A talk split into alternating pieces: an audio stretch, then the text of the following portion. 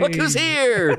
Who used to what? What relative used to Uncle say? is. I love that. When he lost his marbles and he didn't oh, know. It's marbles. It's a little crass. Yeah, okay, I take it back. I loved Uncle Liz. Sure. He was my great uncle, not my just my uncle. Okay. My great. He's my dad's uncle. Oh wow, that's cool. You got to Yeah. meet him though. You know you don't. Oh always get yeah, to you know, meet he great lived like uh, 146 or something. yeah, and and when he turned 123, he didn't know any of our names. Anymore. Yeah. So he'd say, "Look who's here!" So sweet. I just think it's the sweet. You sweetest love that story. I love I don't it. even know why you love that story. because part of him's aware of it in a way. You know, he's not he's not completely out of it because he understands he doesn't Yeah. that he doesn't know people's names and he tries Yeah. to hide it. I just think it's sweet. I think it's cute. Should I not have said lost his marbles? I don't know. He's your great uncle, not mine. You tell me. I'm cool with it. Oh boy. Episode 180. So you're back from Arizona and I'm back from Florida. Did you go to Arizona on vacation to see like family or did you go to Arizona for like girls basketball? Went to Arizona. Well, it was a little of both, but mainly for the girls basketball tournament. Oh. It's called like the All American tournament or something like She that. She plays in this every year? Yeah, the past couple years. Okay. Yeah, and Just you and her or the whole crew? me, mom, and her. Ah, because Megan's made a vacation out of it. because Grandpa lives there, so she always Oh, sure. wants to see her dad. I saw And my your sister, and yeah. my nephew. How's and your all that. sister doing? She's great. Lots of tattoos. You know, still still cooking. But still how's doing your family doing? I know you lost I know you lost your dad not too long. Yeah, we're we're hanging. I, I think my sister might be going all through right? a bit of a midlife. It, she, she turned fifty. We lost Oh, our dad, boy. and it's on now. Oh boy. I don't know Tell what's her to gonna. call me. yeah, I've it's got some people for her to talk to. Tell her to call me. God knows what's going to happen. but, you had a good time, and they won the tournament. I saw the pictures. they right? did win it. Yes, they were down by nine at Zach half. Levine's crew. That's right. It- He was playing in the uh, All Star game that same weekend, right? oh, I thought he came and he played with them. They could have used him. They were down nine at half in the championship. Oh, they Came back to win it. Pretty exciting. Yeah, I saw my first fist fight in the stands of another game. Ooh, I- I saw- parents going at it. Oh, I saw kids punching each other on the Oh. court. I saw fans coming down. Mom had to be restrained. A guy- You didn't see Mark McLaughlin come down and deck a. I was looking for him, official, but no, did I didn't see him. And then we drove from Arizona to uh, to Anaheim on Wednesday. You drove from Arizona to Anaheim to go to Disney. Disneyland, California Adventure, and then Disneyland. Yeah, Had she ever been? yeah, but, it's her birthday. February sixteenth is her birthday, so this was Oh, kind of her present. Birthday. This was nice. Yeah, pretty. I mean, six hours with you know the father-in-law going two under the limit. The Oh, the way. Father- nonetheless. The father-in-law came with. yeah, he lives in Arizona, and so- Four of you. four of us on the car. Yes, for six hours. For how long to Disney? Uh, we did Disney Wednesday. We did California Adventure Thursday. Beautiful. You stay right on the premises. You stay off the. I mean, you know, everything's close. You know, it's a ten dollar Uber. No, oh, so you didn't stay like a, like one of the fancy schmancy No. Disney hotels? No, no. Where you get into the park An hour early. Oh, forget it. I mean, and the greatest thing ever. to your favorite ride. You ride it as many times as you can. That's right. No, we didn't. Yeah. We're not. We're not that. We're we're mid falutin. We're not high falutin. So who liked it more, you or Piper? Well, I'm officially Disneyed out. I'm good. I think for a while. I'm done. Yeah, I think. I haven't been in years. I'm done. if I'm if I'm alive when Piper has her own kids, I Yeah. could be talked into it maybe at that point. Maybe. I think I'm done with Disneyland. And I don't get me wrong, I'm not anti I, I just I think I'm done. The the constant nickel and diming of going away, it drove Wow. me and me, forget the food prices in, in the park. Like they got you by the short hairs. Like you can't complain about that. Just not everything in my life was we, we we get to Anaheim, it's two o'clock. I was like, we're here to check in, we got our room, it's paid for, Yeah. let's go. Yeah. Well, you can't officially check in till four, but if you want to check in early, it's twenty five extra dollars. What are you gonna do, right? Just sit on the sit in the lobby for two hours with, with Disneyland a half a mile away? I mean, God, just nonstop. How are the lines? brutal? Absolutely brutal. And and it's a new What thing. was the longest line you set? Did you do the quick passes where you get times to be back? You go, you come back, be back at 3:30, go to the special line. Did you do all that? okay, it's called the Lightning Lane now. It's not called Fast Pass. Not like fast pass. So Lightning Lane. Yes, lightning lane. is awesome. If, if you go, you have to just it's all in the app. You got you have to just book it. It's great, and they Yeah. they, they take pretty good care of you. Now the Cars ride at California Adventure is uh, it's just an incredible ride for Yeah. adults and kids. It's Yeah. amazing. I go to Lightning Lane that one. It's thirteen dollars extra a person if you want to Lightning Lane it. Oh. So a park I already paid to get into, Now you got where all the rides are free once you get in, except for this one. Although you don't have to pay. You're welcome to wait two and a half hours for free, right?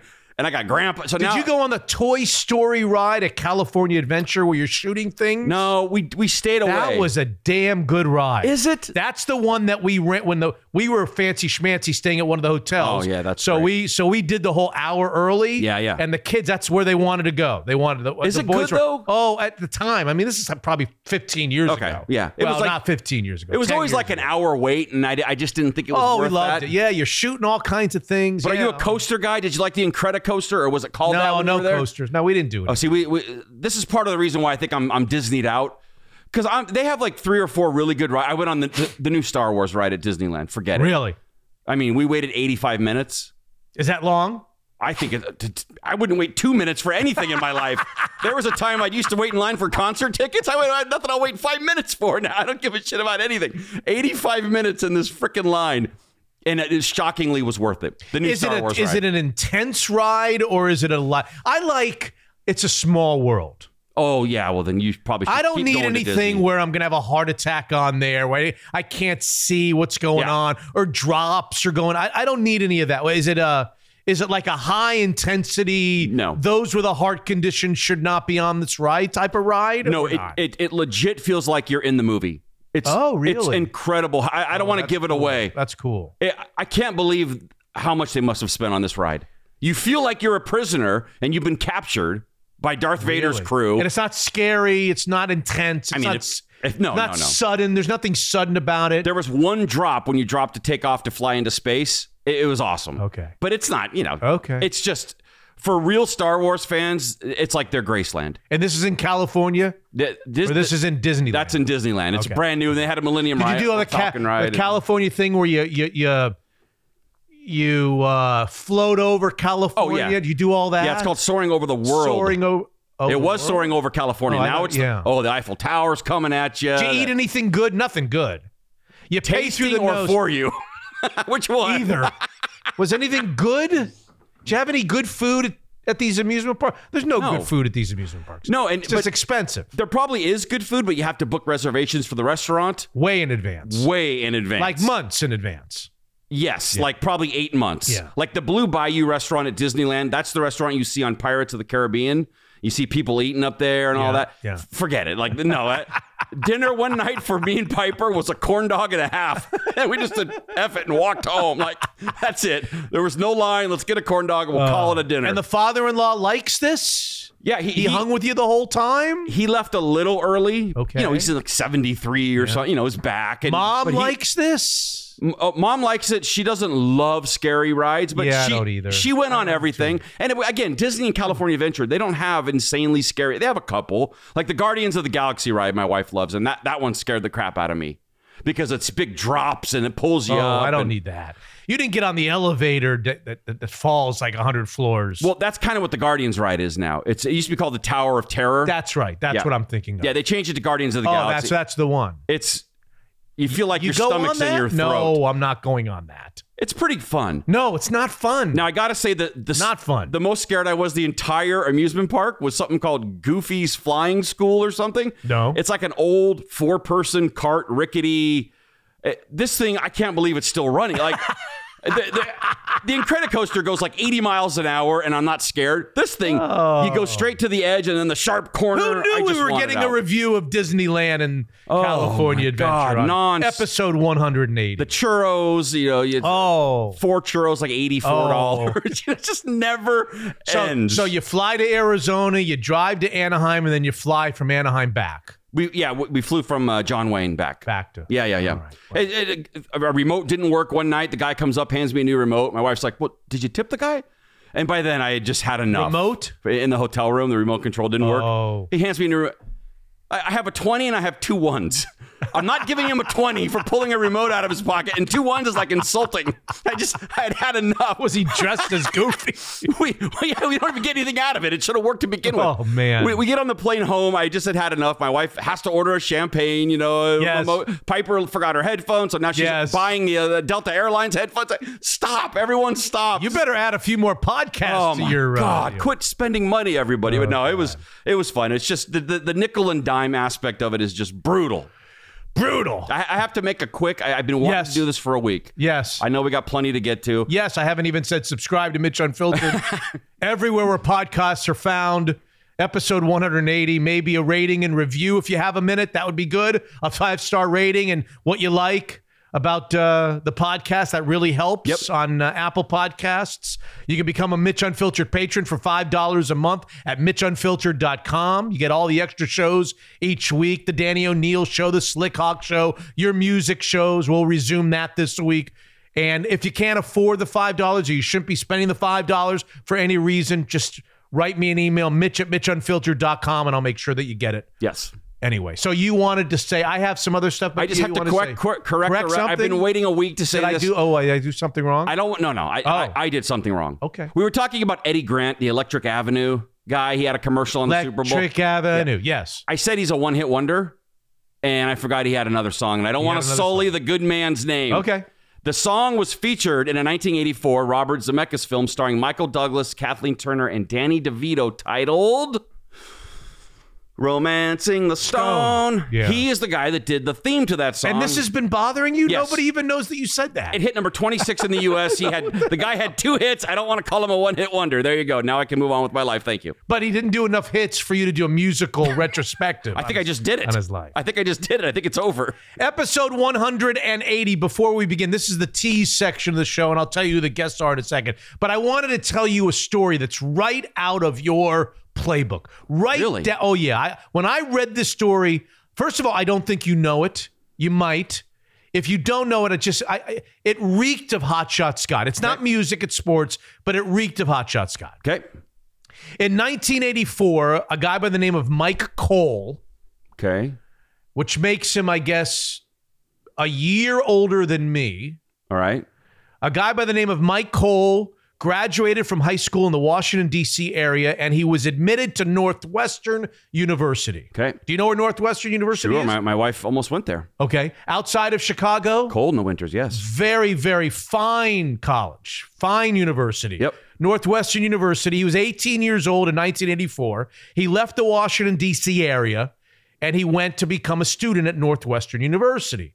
He was, at age 18, a lifelong Washington Bullets fan, as Oh, you might yeah. imagine, You being from D.C. When he was a a freshman at Northwestern, he was about four weeks into his first year. He had just moved there Okay. when his dad saw that the Bullets were actually opening up the 84 season in Chicago against the Bulls. There you go. So he thought, hey, you know what I'll do for my son? I'll get him a couple tickets to go see that game. Okay. He got him a couple of tickets and he sent his son two tickets to see the Bulls and Bullets open up the 1984 season in Chicago, which is a stone's throw from Northwestern. Okay.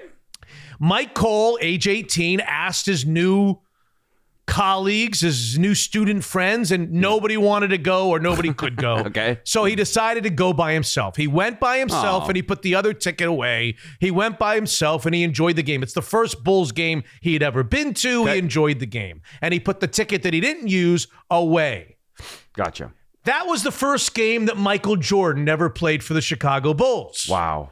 which makes the ticket that he put away because nobody would go with him Yeah. and it never got ripped or whatever you call what a ticket does. Yeah, you used to- used to rip it or- yeah, whatever yeah. it is. It became the only known ticket, Oh my gosh. unused ticket to the debut game of Michael Jordan, which he sold on Sunday this past weekend. Yeah. He auctioned off for $468,000 the most expensive ticket stub in the history of ticket stubs. What's Dad's cut of this ticket? Is Dad, Dad still is, with us? Dad is gone. oh my gosh. This guy now is like he's like an admissions counselor at a college in Connecticut, I believe. Okay. And he's had this ticket all these years. He stuffed it away and then he moved. He's moved five times or eight times. Yeah, and yeah. He's put it in this bag and that bag and just Unreal. because all because nobody wanted to go with him to the game or wanted to take the hmm. time Yeah. to go see the Bullets and the Bulls. Had he found a girlfriend in the first four weeks of college, he would not have that extra half a million dollars That's right. around. That's right. He sold it on Sunday for four hundred sixty-eight thousand, which made it the highest priced ticket stub Okay. in the history of ticket stubs. And it's not even a stub, actually. It's not a stub. Yeah. Sorry, a full ticket. It it eclipses the mark. The a ticket from the same game many years ago was auctioned off for two hundred and sixty four thousand dollars. So this got four sixty eight on Sunday. Wow, you just you unwit you unknowingly crapped on one of my Michael Jordan memorabilia stories for the other stuff segment. Really? It's well, not well, even close to being as good as yours. I'm not done yet. There's a PS oh, story. Okay. So at 468,000, this broke the all-time record. Yeah. And it held the record for 90 seconds. Because at the same time as his ticket was being auctioned off for 468,000, yeah a Jackie Robinson debut ticket from 1947 oh, no. went for $480,000. So he now has the second highest. Well, not too shabby. No, I, I wouldn't okay cry over being second place in that contest. And I don't know why, but I read that story. You you're into the memorabilia sure, thing. I love it. Yeah, it's crazy. Here's a guy who just wanted somebody to go with him yeah. to the game, yeah, yeah. and nobody wanted to go with him, so he went by himself, and it ended up being the greatest lonely night in the history of the NBA. Now, this is way better than the half smoked cigar that's up for auction by Michael Jordan for $500. Yes. This does not, the half smoked cigar doesn't come close no. to this story. No. This would have been great for you in college. There's no way you would have had a girlfriend or any friends in the first four weeks. So this could have totally happened Four weeks? How about four years? that's true.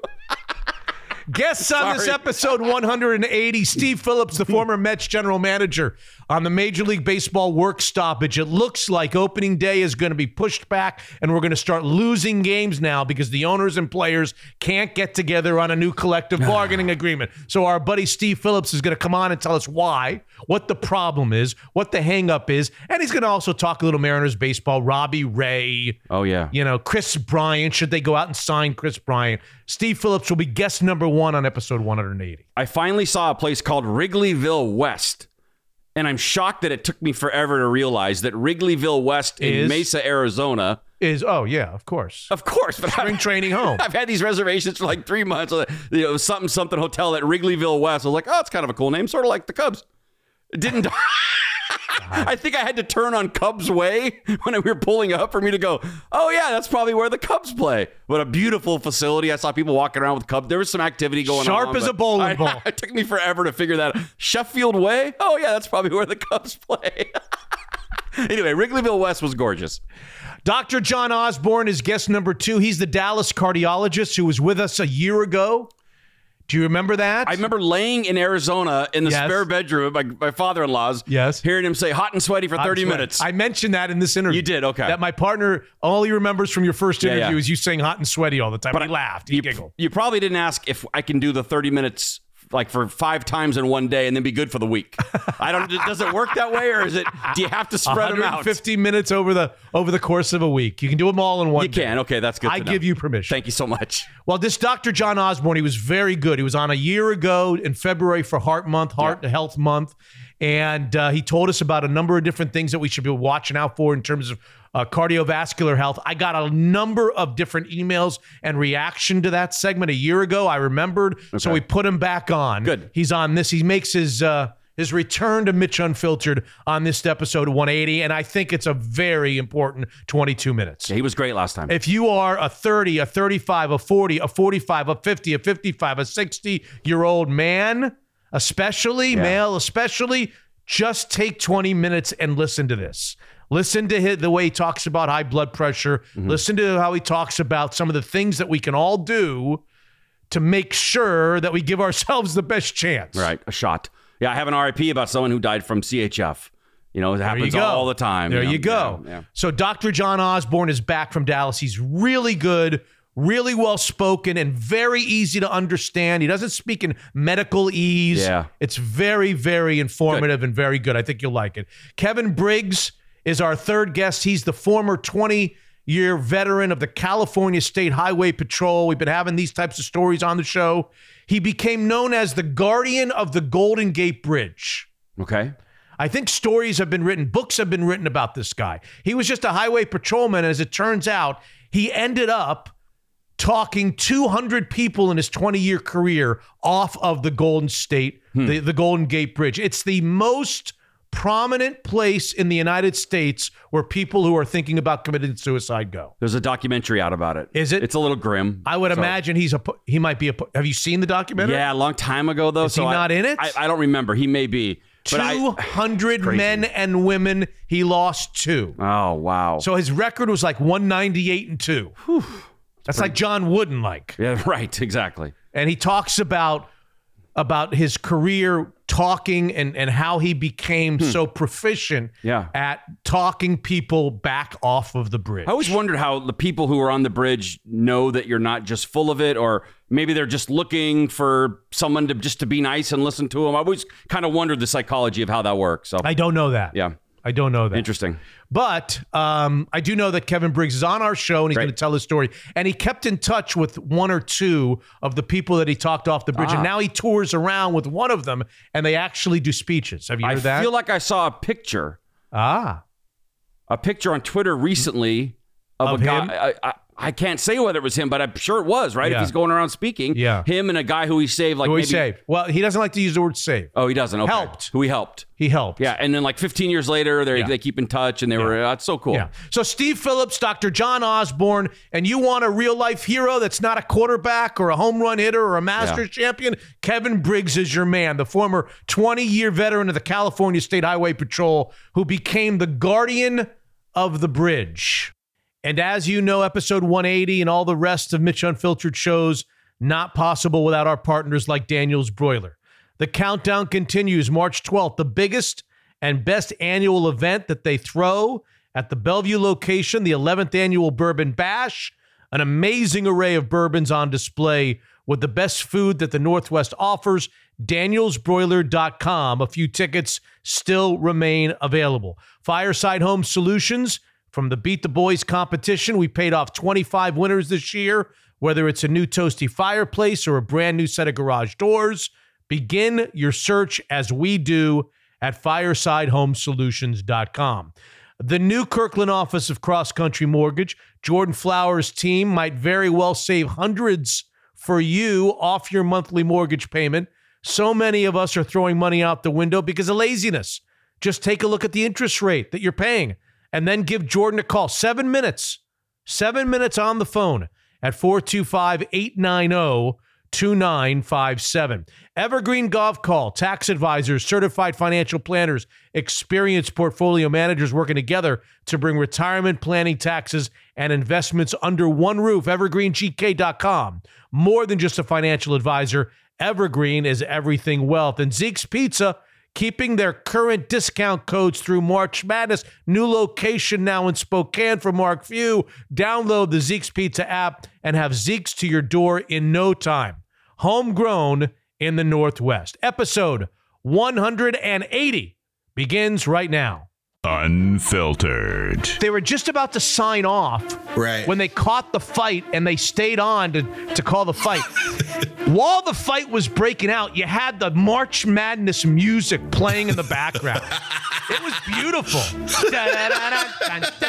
Howard throws a right. Unfiltered. I, I'm really discouraged that we have a major Division One college basketball program in our hometown. It's a Pac-12 school that's got some history. The fact that people have such an apathy towards that program is just really disheartening. Mitch is unfiltered.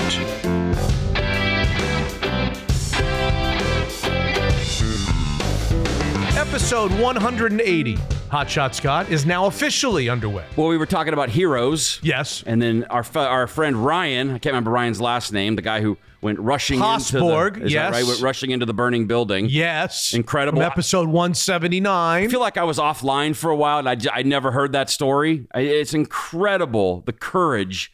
And you asked, you know, we, or you said we all think we would do it. I, you don't know. You though. don't know. I don't know. I doubt myself, actually. really? Really? You're driving down the road, you see a. Yeah. I, I You would go running in? I I always feel invincible, which is well, the older I get, the less invincible I feel. But Yeah. I, I always feel like, well, fire fire's not going to hurt me. I'll just go run it in. But no, no, it can really hurt you. Fire, and you got to be, you know, Really hurt you. She It- was dead. Yeah, He right. pulled the woman out and then he then he brought her back to life. incredible Uh, on the second try, by the way. the second try. I mean, imagine how how how distraught you'd be after the first try. Like, oh, this doesn't this doesn't work. And then on the second try, brought her back to life. I was thinking if, if everyone just went through life like this guy, we'd live in a utopia. Clear, clearly, everyone doesn't go through life like him. How did he come across on the show? And I, I- we're probably giving it away.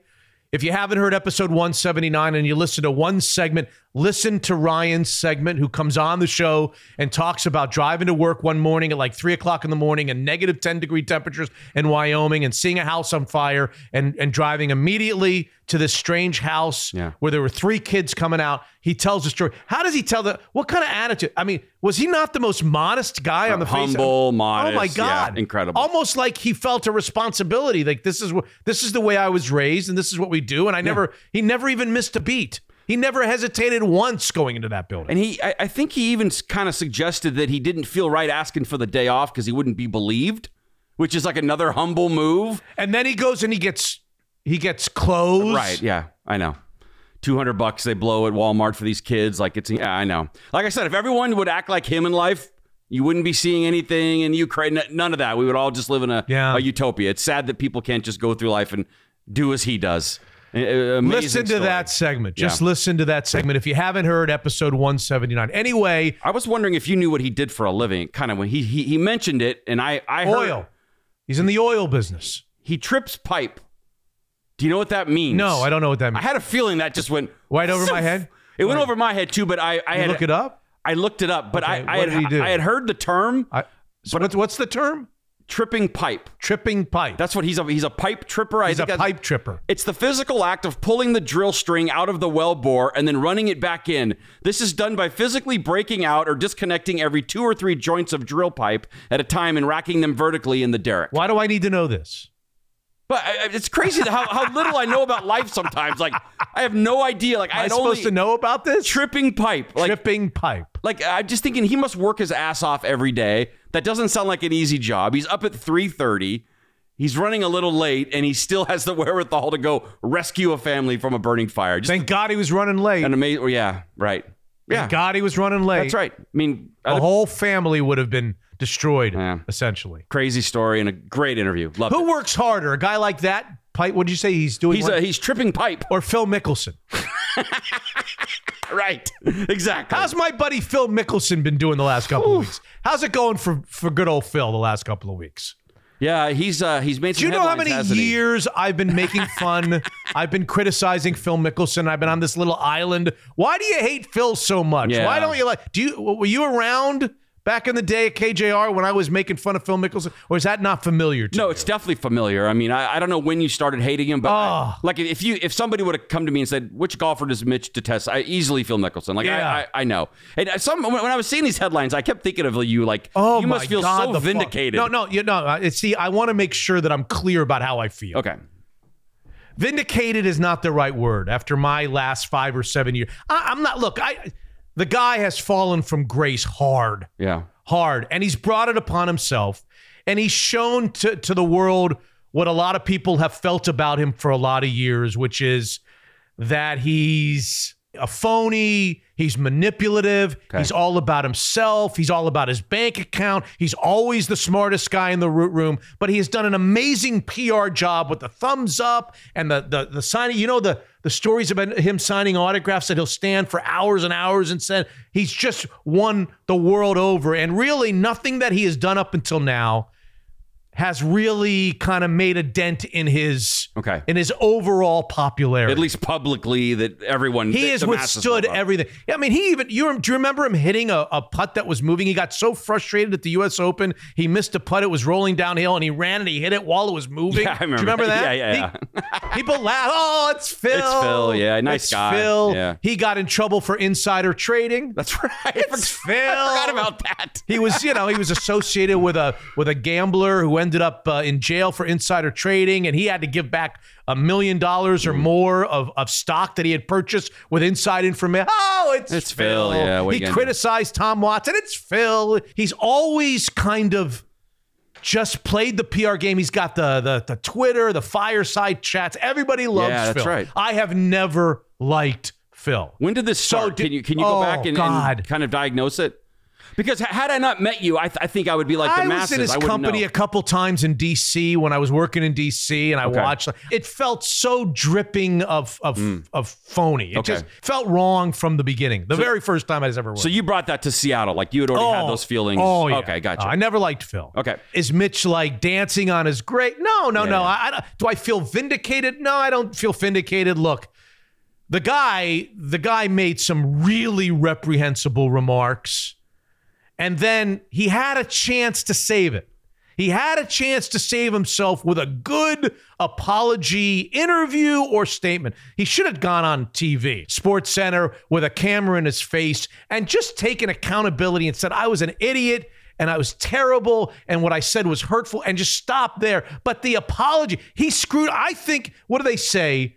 That very often it's not the crime, but the cover up that gets the person in trouble. Isn't there some sort Yeah, of yeah, expression? yeah. Well, this isn't exactly that, but the apology, he blew, he really choked. Do you remember the U.S. Open 72nd No. hole? Do you remember the, the driver that he was about to win the U.S. Open finally and hit a dead left? He ended up making seven on the 72nd hole at the U.S. Open and he lost by a shot and he caught himself in it. Remember that? That whole, this, this was worse than that. Okay. The apology was worse than that. Have you read the apology Yeah. statement? What did you think Well- when you read the apology statement? It felt like that he's just not capable of of be- Oh. being accountable oh. for anything. He, he was taken out of context. I'm taken out of context. Yeah, so- I was I was talking off the record and taken out of con. Yeah, he called the author of his biography. That's who he told this to, and he called the author. That's who. but he was ta- that's the guy who took him out of context. Gotcha. Oh my god. Yeah, it, it's pretty incredible for a guy to not be able to win over either side. Like he made oh, comments that, that offended. awful. He's been in bed with the with that Saudi Arabian conglomerate that Greg Norman's involved with on the Okay. tour, and he's lost all. I think just about every endorsement. I read Callaway. and I did, I'm no expert. That sounds like a big one. Well, they're they're on pause. That's right. Okay. I think he makes somewhere in the neighborhood of fifty million dollars a year in endorsements off the course. I think those have all dried up at least for the time being. He's lost the spokesperson deal at the American Express, whatever that golf tournament is in Palm Springs. I don't know how big of a deal that is. I think bigger. He's probably lost, which is amazing to what I'm about to say. He's probably lost the ability to to captain the Ryder Cup team. I mean, he was thought of as not only a captain, that he might be a captain for years and years. I don't know that he'll ever be a captain of the Ryder Cup team now. yeah.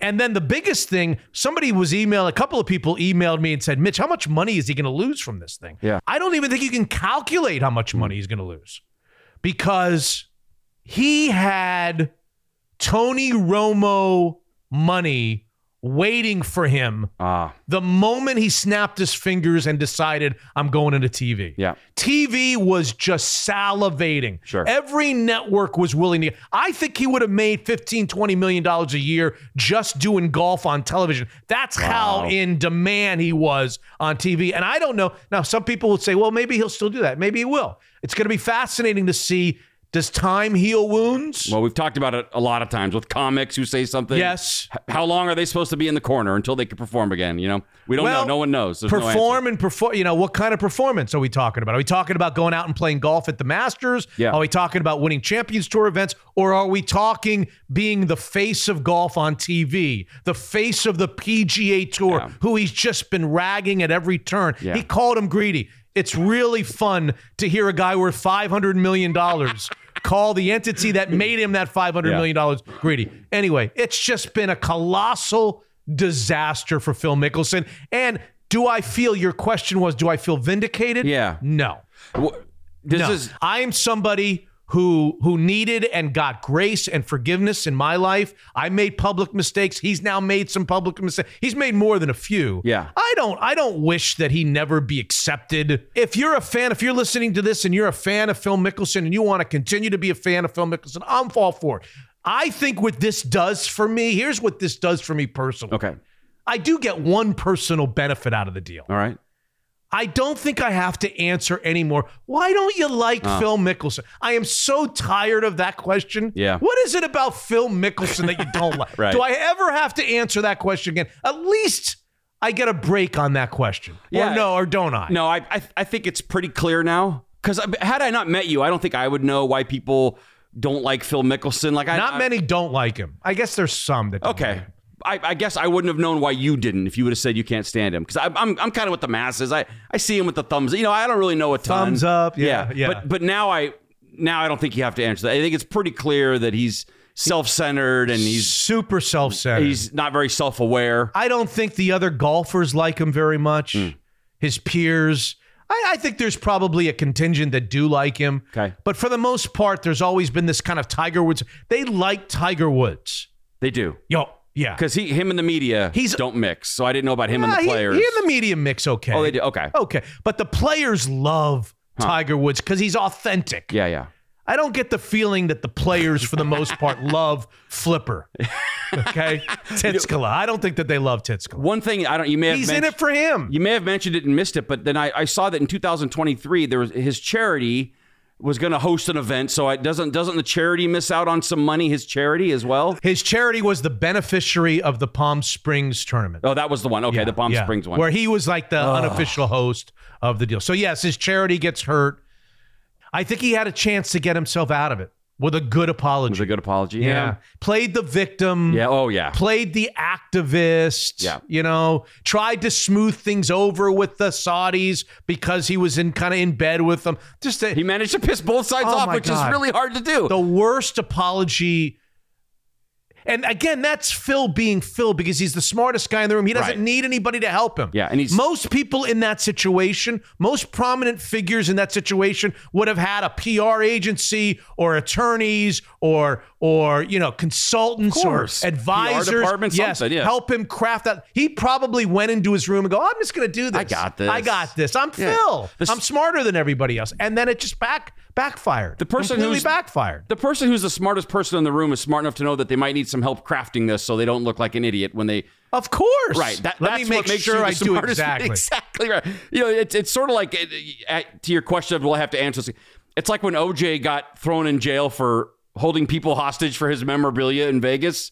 Not for double murder, allegedly, right? I mean, that's eventually your true colors. Just you can try to tamp them down as much as you want to the to the masses. Eventually, that stuff just comes out. And oh, by the way, before I put this completely to bed, this whole notion, which is kind of getting lost in the shuffle, about oh my God, the PGA Tour is greedy, and he was he was using the Saudi Arabian League as hmm. leverage to make change because golf is struggling and the PGA Tour is struggling.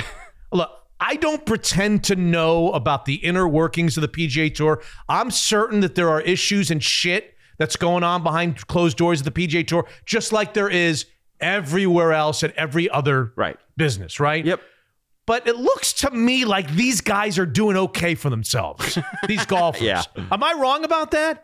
They're making millions and millions of dollars on the course, off the course, equipment money, appearance money, endorsement money. They're all flying private jets from tournament to tournament. It, it looks like they're doing okay. I, he made $500 million on and off the f- course thanks to the PGA Tour. I did a little research. When I was a kid, I guess when I was a kid, when I was a young adult, the magic number of the PGA Tour was 125. Okay. You know why that was a big number? No.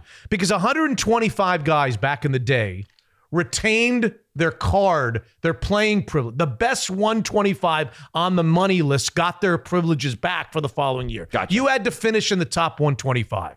That's 15 years ago. They they've changed that now. I don't know how exactly how exactly it works and how you retain your card. But if you didn't if you didn't finish in the top 125, Yeah. you had to go back to Q school, Oh, no. or you had to go to the mini tours and the minor leagues and whatever, and earn your way back on the PJ Tour. So I looked up in 2021, the last full season, what the 125th player on the money list made. Okay. Okay. His name is Tyler McCumber. Now, you might know the last name. His father was Mark McCumber, who was a very good player yeah. and won a bunch and actually won the Players' Championship, I think. But hi- this is his son, Tyler. He finished 125th last year Okay. On the PGA Tour. on the money list. On the money list, on the yeah. money list of the PGA Tour. So back in the day, he would have been the last guy to get his card, and everybody underneath him would have been. He made a million and twenty-five thousand dollars in in Wow. in golf earnings, Right, In just- in earnings of tournaments, Right. Hey, you know, you say that these guys doing okay. When I first got in your Cockamamie Golf League, you used My to Cockamamie Golf League. Around That's- like 90 That's what we called it, the Cockamamie Golf League. Yeah. 95, 96. Yeah. I'd, I'd pick David Duval and he'd win it and he'd get 320 grand. That's all he would get. or 380 or 360. Like a big one was like half a million. Right. You know, 50, 25 years so, ago. so yeah, they're, the they're worst. doing okay. So the essentially the the worst performing golfer that would get his card 15 years ago. Yeah. Last year made 1.25 or no 1.025 Yeah. million dollars on the course. Then there was probably a little bit of equipment money and appearance Oh, money. sure. He probably Tyler McCumber probably brought in 1.5 million. I think they're doing okay. These guys. sounds like this it. whole notion that oh my god, we've got to use the Saudi Arabian league to get leverage because Yeah. we're being mistreated by the greedy PGA. I don't know. They- Look- yeah. Looks okay to me. Well, I mean, that's just one of the many cockamamie statements by Phil Cockamamie. Mickelson. We're back to cockamamie. Or fakakta statements by Phil Fakakta. Mickelson, Yeah. Mickelson, right? Yeah. You didn't have to poke a hole in it. Like I think we already knew that they're doing okay. They're but- doing okay. I'm happy And you did your homework. and he was doing okay. yeah, yeah, exactly. I mean, how do how do you mess that life up? For the most part, everyone loves you. You play golf for a living. You're he's a professional athlete. How old is he? 50? 49? He's 51. Right. You're still a professional athlete. You have He just nice won life. the PGA Championship last year. Right. How do you mess that up? he was the Pied up? Piper. He was the most beloved or one of the most beloved figures in all of sports. And then he said what he said to Alan Shipnuck, and then the apology, Oh. and boom, everything's gone. Amazing. It's all gone. But again, we're in the middle of it right now. And my friend John Hawkins, who was also on episode 179, he he texted me just the other day and he said, Mitch, give it six months. He's Teflon Phil. Give it six months. From this though, he hasn't come From back this- from anything like this though. Give it six months and Wow. it'll all be forgotten.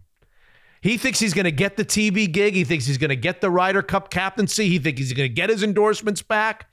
Wow. He's going to start winning champ. I, we'll see. It's 2022. Time, time will tell. Time will tell. Time yes. will tell. Three interviews and then other stuff. Let's do it. Hey, look who's on the line. It's Lindsay Schwartz, the CEO of Daniels. How's Lindsay Schwartz doing? How are the restaurants doing, Lindsay? I'm doing great, Mitch, and the restaurants are doing great too. It's uh, it's been a good run here the last few months. Trends are getting better and better, and uh, we're looking forward to moving into the spring and summer. You know what I haven't asked you in a while about the pandemic and how it's still impacting fine dining, if it is impacting you guys at Daniels Broiler. You know, for us, we do a lot of special occasion business, so we've been doing great for the holidays, as we've discussed Thanksgiving, December, Valentine's Day. We get a lot of anniversaries and birthdays celebrated with us, so that that feels pretty normal. We're not seeing as much corporate business lunches, business dinners, happy hour, but overall, things are, are really getting back to normal, and hope that trend continues. I've always said that March Madness is my favorite time of the sports world. Lindsay, with the NCAA tournament and all the things that come along, you guys have your own long standing tradition as well at Daniels Broiler of Bellevue. Tell everybody about the 11th annual Bourbon Bash this year. Yeah, that's personally my favorite event that we do every year. It's March 12th at Daniels Bellevue. And uh, we use all of the banquet rooms. We have vendors. All of our vendors bring their bourbons in. We'll have a selection of over a hundred different bourbons to try, including some Pappy Van Winkle. It's a lot of fun. Great passed around appetizers. We've already got a bunch of signups. There's still some tickets left, but it's going to be a really nice event again this year. DanielsBroiler.com to buy tickets, correct? Yes. Okay. The other night, I look up and my wife's got the old fashioned Daniels mixer out. She's got the bourbon out, all out of the blue. And it reminded me of your mixers on Amazon, which still are selling well. Yeah, they're selling great. I love to hear that.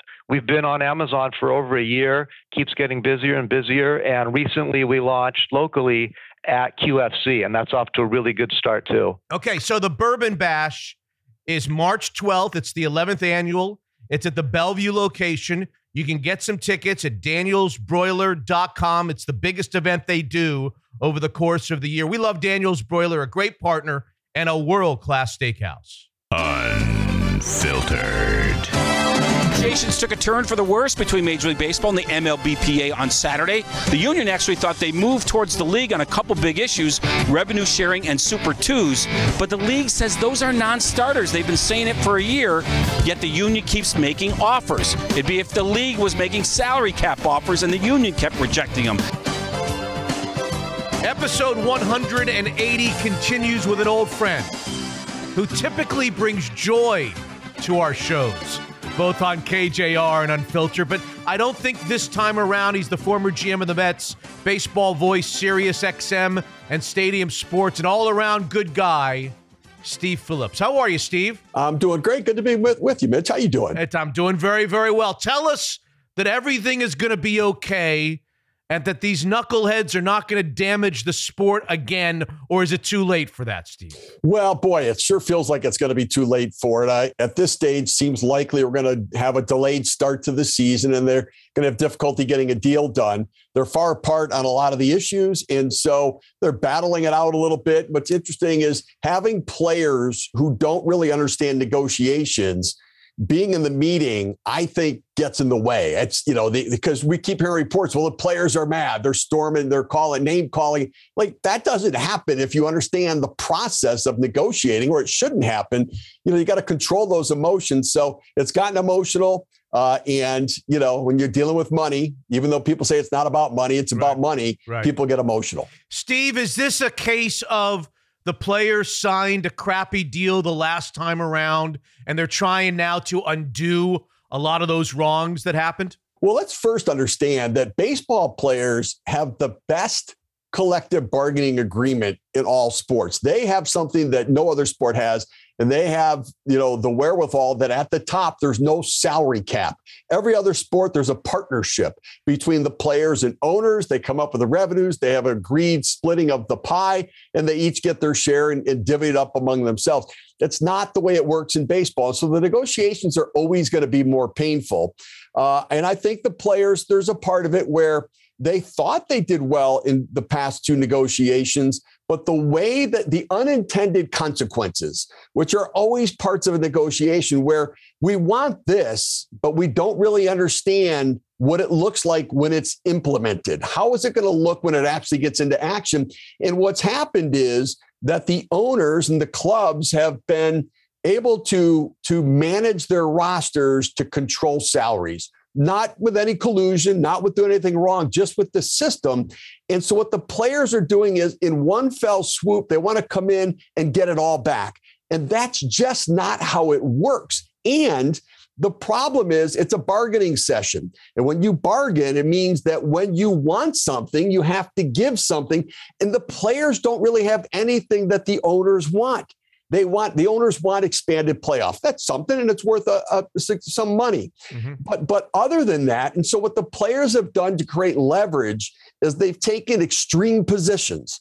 The, the competitive balance tax, they put it way up here at 245 to 275 million when it was 210. And the last time that there was a deal, it went up in $2 million increments. And so they went way out there. Then they want this player pool of a hundred plus million dollars for the young players, those that, that teams have control over their salaries. That's a hundred million that wasn't spent before.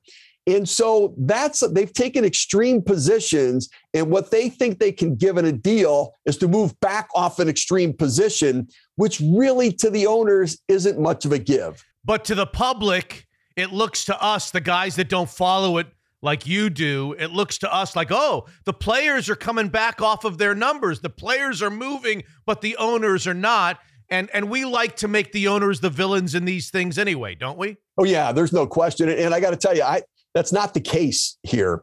Uh, and look, nobody, there are no victims in Major League Baseball. And so when when people start stomping their feet and throwing temper tantrums because they feel like they're victimized by the system, we've got to check ourselves. They're, they're, they're, these are all rich people problems, no right. matter which side you are on the argument. Uh, and so they've got to try to find some middle ground. And the middle ground is so far out there because of the extreme positions that the players took that a midpoint on these things where they're apart really isn't the place to go. And so, what worries me is that somehow the union leadership told the players these are not unreasonable requests on our part. And they have been. And so the owner is going to have to move more than they've been willing to so far, but they don't want to make the big move until the players come down off of this extreme position. And therefore, it's been tiptoeing through it so far. So we're back, Steve, asking the questions that we posed during the pandemic. Opening day. How much spring training do they really need? What about pitchers, arm strength, fear of in- injuries? The owners have been threatening that February 28th, which is the day that we're releasing this podcast, is the deadline to preserve that March 31st opener and have a 162 game season. Is that a bluffing date or is that a real date in your No, estimation? that, that's a real date. It can't be a bluffing date because if you throw it out there and then you don't stand by it, then the next time you throw something out there, why would they believe you? And so, they- like Rob Manfred is a uh, a practiced and, and professional negotiator. He was the guy that was doing all the negotiating when Bud Selig was the commissioner. We had labor peace. He knows better than to throw out a, a date and then not stick by it. And so they're going to need four weeks because the three weeks we went through in the pandemic to rush guys back on the field was not healthy for them, or a lot of injuries coming out of it. So it's going to take four weeks. And remember, there are over 200 free agents still out there unsigned. And so you need some time to be able to Yeah. get guys to camp and get players signed. All right, you mentioned a couple of the key points. I don't know, you know, I, I, it's minutia to a lot of the people that are just sports fans and baseball fans. Which of the things that you mentioned, you talked about the competitive balance threshold, which I, I take as just a luxury tax. They call it a luxury tax in the NBA. Which of these things, the arbitration eligible issue, the the how many teams in the postseason, the service time manipulation, Give me the one that's the troubling one, the one that's going to take a long time for these two sides to get together on. Yeah, it seems like the hill that the players are willing to die on is the competitive balance tax, that they really want that to go. Now, it contradicts their position that what they want is more competitiveness in the game, because effectively, when you move the competitive balance tax up, you're saying to the Yankees and Dodgers and, and Mets, spend more, spend more, and further separate yourself from the smaller markets. But they want to extend the competitive balance tax much further than the owners want, and they want to reduce the penalties. I think it may come down to the players having to make a choice. Do you want a little bit of a move and keep the same looser penalties? Or do you want a lot more money, but make the penalties much more significant, which makes it a much harder cap? Mm-hmm. I think the players want the number way out there and lesser penalties. Uh, and so, but that seems to be the big area that everybody is focused on. If I'm the owners, the competitive balance tax only affects. Last year, there were two teams that paid and five that were just under the CBT. Seven of the 30 teams are really affected by it. Give them whatever they want in that area for me. It only affects seven teams Right. and push back on the other things. I think they'd be much, much better served doing that. And it seems like it's the most important thing for the player. What are we heading towards in terms of teams in the playoffs? How many are we going? Are we going to end up with 14? And then talk to us about a, a lottery system, not unlike the NBA, to get tanking. You're not going to ever eliminate tanking, but to soften that issue in Major League Baseball. So the owners want a 14 team playoff, uh, is what their preference is. The players had proposed a 12 team format that they would prefer. Uh, and baseball wants 14. They want another round. They're going to sell that round of playoffs. It's worth a lot of money in postseason money, 100 plus million dollars. Uh, but what the players have said is that if we lose any regular season games, we will not expand the playoffs. We won't even go to 12. We'll go back to the 10 that is there. Now in Seattle, that's important because where they may not be the favorite to win the division, they Wild could card. get in. Yeah. You know, 12 teams, 14 teams. Now you're talking Yeah. to give them that opportunity. Right. The the you know the the draft lottery, you know, in order to avoid tanking. Now, you know, I don't call it tanking. I call it rebuilding. And it's the best process by which a team can get back to winning a championship. The players don't like it because what it means is the play those teams don't spend money on players. They like rebuild with young guys. So uh, I think it's going to end up being six team draft uh, proposal with six teams, six lowest records will be part of a lottery. Uh, you know, weighted lottery to see who gets the first overall pick. So, and, and then a reward for teams who are at the top to get more draft picks so that, you know, there's that notion of strive for what's in front of you instead of avoiding what you might give up on the back end. So the mythical ping pong balls are coming to Major League Baseball, right? They That's- are. Can't wait. They'll be baseballs. We'll use. We'll. I. I hope we use baseballs in our in our little uh, tumbler to be able to see who's uh, who gets the first pick. So, Steve, all of this talk about how to distribute billions of dollars. In my estimation, I'm only one person. You and I have talked about this a couple times before. Continues to overshadow what I think is the bigger problem, as I see it, which is the product. The product, the defensive shifts, the analytics, less balls in play, less action.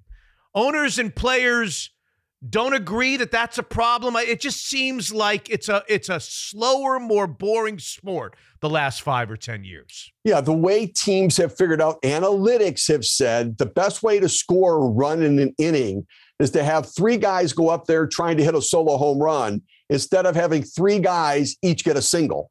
Uh, and so that's what's changed the game. And if I can get a walk, and a home run, then now we're talking because you know, or a double and a walk I've scored, and so uh, you know that's part of it. I think that that I've always been opposed to doing away with the shift, but I think if we did, it would make contact hitting more appropriate. Now it can't just be two infielders on each side of the bag because the, the shortstop being right to the you know shortstop side of second still gives them a chance to make the play. I think we put hash marks on the field like we have in football, hash Okay. marks, Okay. and make the infielders stay within those ranges, giving the ground ball up the middle a chance to be a base hit. Shifts took away, I think, like 10 points in batting average this year, so six to 10 points, that it would make a huge difference with more offense, more action. That's the key. And I think there's some technology they're using in college baseball right now where they're signaling the pitches On the with a system Yeah. with the watch that that even if it saves, think about it this if it saves five seconds for each pitch, that in a 300 pitch game, it saves 25 minutes. Okay. Think how much more action we'd get, how much more Better. quickly we'd get to the action Better. that would really make a difference. Better. You talked about the 200 free agents that are still yet to sign once they they do a deal. How quickly will these remaining free agents get swallowed up and who are the interesting storylines as far as you're concerned? Carlos Correa, Kris Bryant, Freddie Freeman, Trevor Story, any of these guys Seattle bound, do you think? Well, I think Kris Bryant's in the mix there. I do. I think Kris Bryant could be a factor there. Some third base for him, some outfield. You know, they've got a lot of versatile players on the Seattle roster where you could move him around and I think impact him on, on a day in a lot of ways. Good offensive player, solid citizen on a team. He'd fit in nicely there.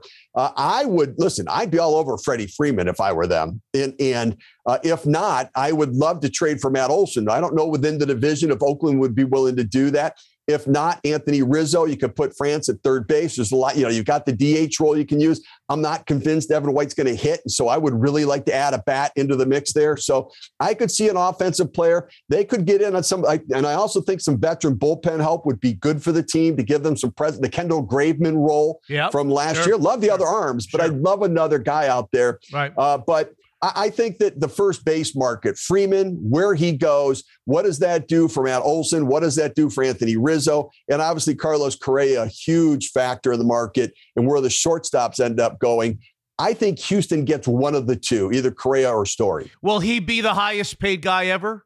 Correa? No, No. no, I, I don't think he's going to get the the Corey Seager contract. I think he signs for. He's not going to get the years. Okay. And I think some concerns about his back. Scott Boras is taking pictures of his, you know, the MRI, sent them out to everybody. Uh-huh. But I just don't know that he's going to get the 10 year deal. So he may get a seven year, eight year deal with an opt out after two. Still very young, could get back out in free agency. And I think the Clayton Kershaw, Carlos Rodon markets are really two guys that, when healthy, were really good.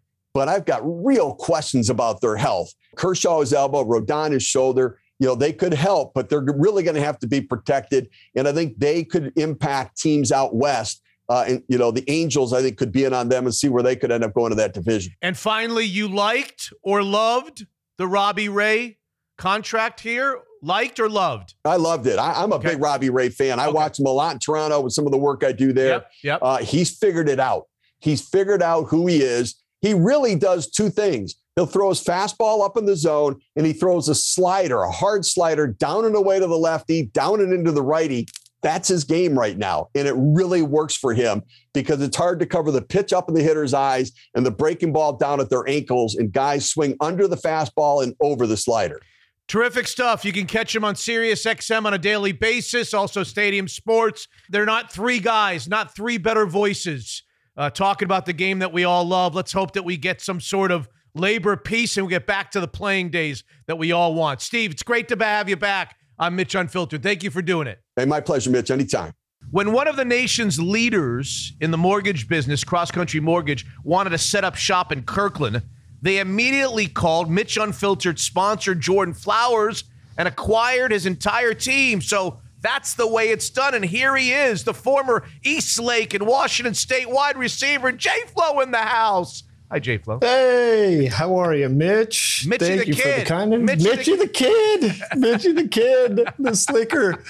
Oh, I love it. Uh, oh, How would you say the first year is going at cross country? And you've got a lot of news and notes on rates and limits and second homes. Lay that stuff on us. yes, absolutely. Lots of news coming out. Interest rates are going up to get in front of the inflationary curve that we're all kind of seeing, experiencing, hearing about in the news. Loan limits have gone up to 647,000 nationally for a Fannie Mae Freddie Mac backed loan. Uh, So anybody looking to buy a home in the 700,000 range is looking at three to five percent down at this point, hoping to make home ownership more possible. And there are a lot of good estimations as far as even your home values increasing this year from the National Mortgage Bankers Association, five, six, 10% again in this market based off supply and demand. Jordan, if our homeowners are like me, they auto pay their mortgage every month and hardly ever take a look at their interest rates and opportunities to save money. So let's say I'm in year eight of a 30 year fix. I've got great credit. My rate's four and a half percent. All right. I want to stay in a 30 year. What can a seven minute call with either you or a member of your team yield me? Yes, well, we can yield you several hundred dollars a month in savings, Yeah. depending on what you want to do. If it's a 30 year fix you're looking for, rates are still much lower than four and a half. If you're looking at a 20 year, we could shorten the term and still save you two, three, four hundred dollars a month potentially. So we would look at 15, 20, 25, and 30 year options for you based on what your ultimate goals are. Phone number to reach you? 425 890 2957. The Kirkland office of Cross Country Mortgage. Give them a call. See what Jordan Flowers' team can do for you. If the answer is nothing, you're only out seven minutes. That's not a lot. We love Cross Country Mortgage. We love Jordan Flowers. Great sponsors of Mitch Unfiltered. Unfiltered. this calcium score is picking up literally hardening of the arteries, right? You've heard that term. That's what we're seeing. When we do this limited CAT scan, we're going to pick up these, these calcifications in the heart, and there should be none. So the only normal score is zero. So it's really a pregnancy test for early heart disease. Well, as the month of February appears in our rearview mirror, so does another Heart Health Month, which is so important, especially when it comes to the main demographic of shows like this one. It was a year ago on Mitch Unfiltered that Dr. John Osborne in the Dallas area, cardiologist, former Harvard Medical School resident, spoke to us about preventative heart care, lots of positive reactions. So I figured Let's pay him double this time. Here he is. How are you, Doc? I'm doing great. Thanks for having me back on, Mitch. It's really great. appreciate it. Great to see you. Great to hear you. Any significant changes over the last 12 months in terms of data or preventative steps that we can take or technology or research? You know, we sports fans, we love numbers. So do you have any data, any numbers for us? I got lots of numbers. We got lots of numbers. So, uh, in the last year or so, a lot, a lot of things, uh, new things have occurred. Uh, one of the things I'll, touch on is uh, what I call things that go bump in the night, a new technology uh, that allows you to do an EKG, an electrocardiogram at home. Oh. uh, and then be able to transmit that to your doctor or whomever. Another big thing is uh, I, I want to tell everybody the most important thing that happens during your office visit, the most important thing that's probably not being done correctly. Tell me. The most important thing, believe it or not, that occurs when you go see your healthcare provider, nurse practitioner, PA, doctor, whomever, the most important thing that occurs during that whole visit is when they check your blood pressure. That is the most important thing that occurs during the whole visit. And high blood pressure contributes to over a half a million deaths every year in the US, year in, year out, regardless of COVID. Here's the other problem is that it's probably not being done correctly. So I can tell you some little tricks to make sure that whoever is checking your blood pressure is doing it correctly because that blood pressure is an incredibly important variable and many people don't check it at home and the only time you might know uh, or get a handle on what your blood pressure is maybe in in your provider's office and uh, so we're going to talk about how to make sure that they're measuring it and measuring it correctly okay I want those tips. The other thing that you touch on here is these machines at home. I- I've never had one. My parents had one. I never trusted them. I ho- I'm assuming they've all gotten better over the years. Yeah, they really have. Now, obviously, you, you, you can't see this uh, if you're just listening, but this is the device. Uh, this little device here. This little device will, which is about three inches long, about an inch wide, and maybe an eighth of an inch thick, will allow you to do an EKG at home. So if you have palpitations, heart rhythm issues, waking up at night, my heart's racing, maybe you're concerned you might have something like atrial fibrillation that is very, very common. This device will allow you to check that out at home uh, in the privacy of your own home. This thing costs 150 bucks. You buy it once. It's very simple. You run it off your iPhone or, or Android, and uh, it will actually automatically determine the heart rhythm and tell you if there's a problem or not. Where it's you fantastic. Where do you buy it? You know, I just refer my, my patients to Amazon. It's called a Kardia, K A R D I A, Kardia, K A R D I A 6L, which means it records six leads of the EKG. Fantastic product. Tips to make sure that when your blood pressure is measured, it's done accurately. Go ahead, doc. Yeah, absolutely. So here's the deal. First of all, anybody that uses a wrist cuff, a wrist monitor, as opposed to the kind that goes on the upper arm, the wrist monitors are random number generators. You- You're better off guessing your blood pressure than you are using those devices. Okay. They're just not accurate at all. Okay? Okay. So anybody that's trying to measure your blood pressure using a wrist monitor, that that should be an immediate red flag. Got it. It's just not an accurate way of measuring blood pressure. So it needs to be measured uh, in the with the cuff in the upper arm, and in addition, when they check your blood pressure, it should be done when you're quiet, you're not talking, you're not moving. In addition, both feet should be flat on the ground, Oh. and your back should be supported. Okay, unless you do those little tricks, those numbers can be really wildly off. And this becomes important because one half of US adults, and when I say US adults, I mean anybody over the age of 18 in the US has high blood pressure. Wow. So between the two of us, one of us has high blood pressure statistically, Okay. right? And, and on top of that, from the age of 40 onwards, and Mitch, one of these days you'll hit 40, from the age of 40 onwards, the lifetime risk of developing high blood pressure in the United States is 90%. Not 19%, 90%. I tell people it's like going to the casino, you already know you've lost. The only question is how much money you're going to pay them, right? And so the diagnosis, management, and control of high blood pressure is absolutely critical. Kills over, contributes to the over half a million deaths every year, year in year out. And unfortunately, many times the data, the blood pressure data, is inaccurate. It's not measured well. It's not you're not using the right devices. And the other thing too is I really encourage really everybody, just like this little EKG device, everybody should have, believe it or not, and, and I know it, it sounds like you're an old fogey or not, but it's it's such a critical public health issue. Everybody should have a blood pressure cuff at home. These digital cuffs that we get at home are are really pretty accurate. Uh, and the other thing, another little trick about in the office when they're measuring blood pressure, they should always measure your blood pressure in both arms. Oh. Absolutely. And I can guarantee you, probably no one has measured your blood pressure in both arms. Never. There's a couple reasons. One, th- that there is variability in blood pressure, right? So you want to have two numbers to make sure that those numbers are internally consistent. If you get two numbers that are wildly discrepant, probably somewhat one of the one numbers was not obtained correctly, right? So you always want to measure both arms. And number two, rarely, but it does occur, there are conditions, congenital heart abnormalities, aortic dissections, rupture of the aorta, blockages in the blood vessels that can yield an unequal blood pressure. And you can pick that up by as simply as measuring blood pressures in both arms. Fantastic. So there you go.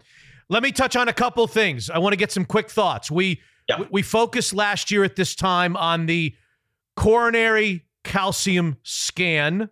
I've Yes. had one since we've last talked. I know a lot of our listeners have written me and said they've had one. We've had some high scores, so you've saved some people some some some aggravation. Let's go back over that. Quick, Yeah. easy, still a no-brainer for at-risk people. How about just the 40 or 50-year-old average Joe that doesn't have heart disease present in his family or risks? Yes or no? Absolutely. I, I think you need to think about the coronary artery calcium score or scan for anybody who wants to check this out or track it down. Coronary artery calcium score. It's done with a CAT scanner. It's not a blood test. You hear calcium, you think it's a blood test. It's done with a CAT scanner. Literally, you just get in the CAT scanner, no prep, no IV, no contrast, no fasting. You literally show up, takes less than 15 minutes, and you get their number right then. And this number is computer generated. It is completely objective. There's no, eh, is that funky? Is it not funky? Is it whatever? A- And, literally, it's a pregnancy test. The only normal score on a calcium score, and but basically, we're looking for calcifications, literally hardening of the arteries and the blood vessels. The only normal score is zero. So if you're a zero, you're a hero in my book.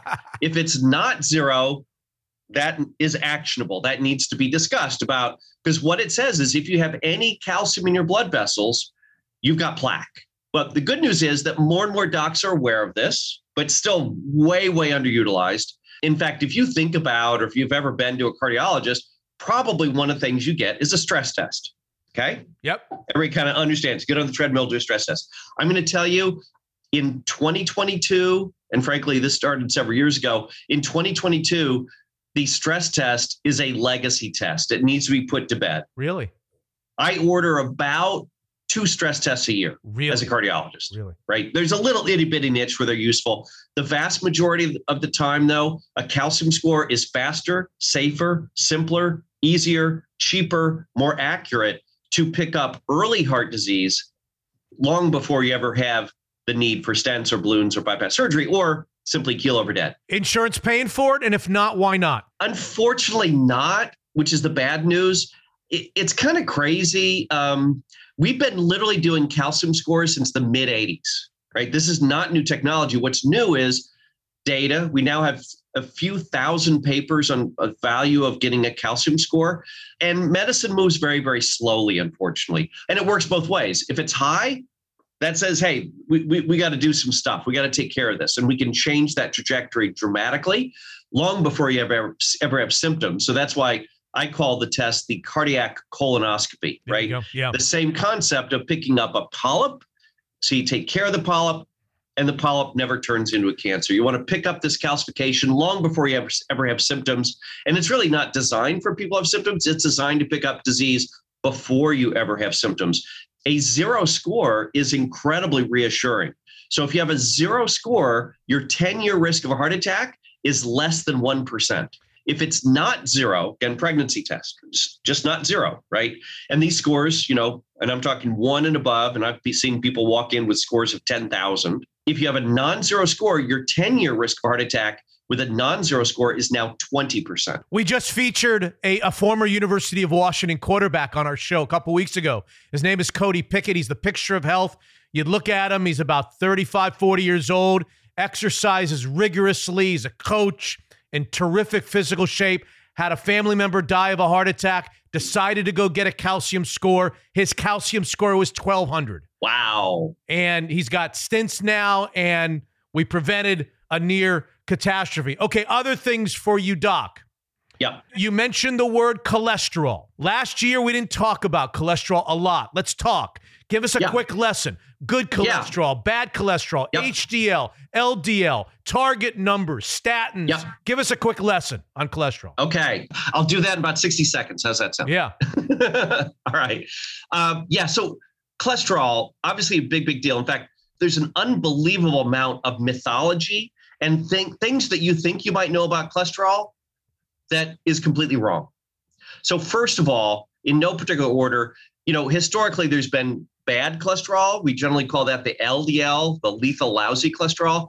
And then there's the good cholesterol, the HDL, the happy heavenly cholesterol. But let me tell you, the HDL doesn't matter. It just doesn't matter. So HDL does not prevent heart attacks. Don't believe the HDL. It's just not a reliable marker. Now, the LDL is, okay?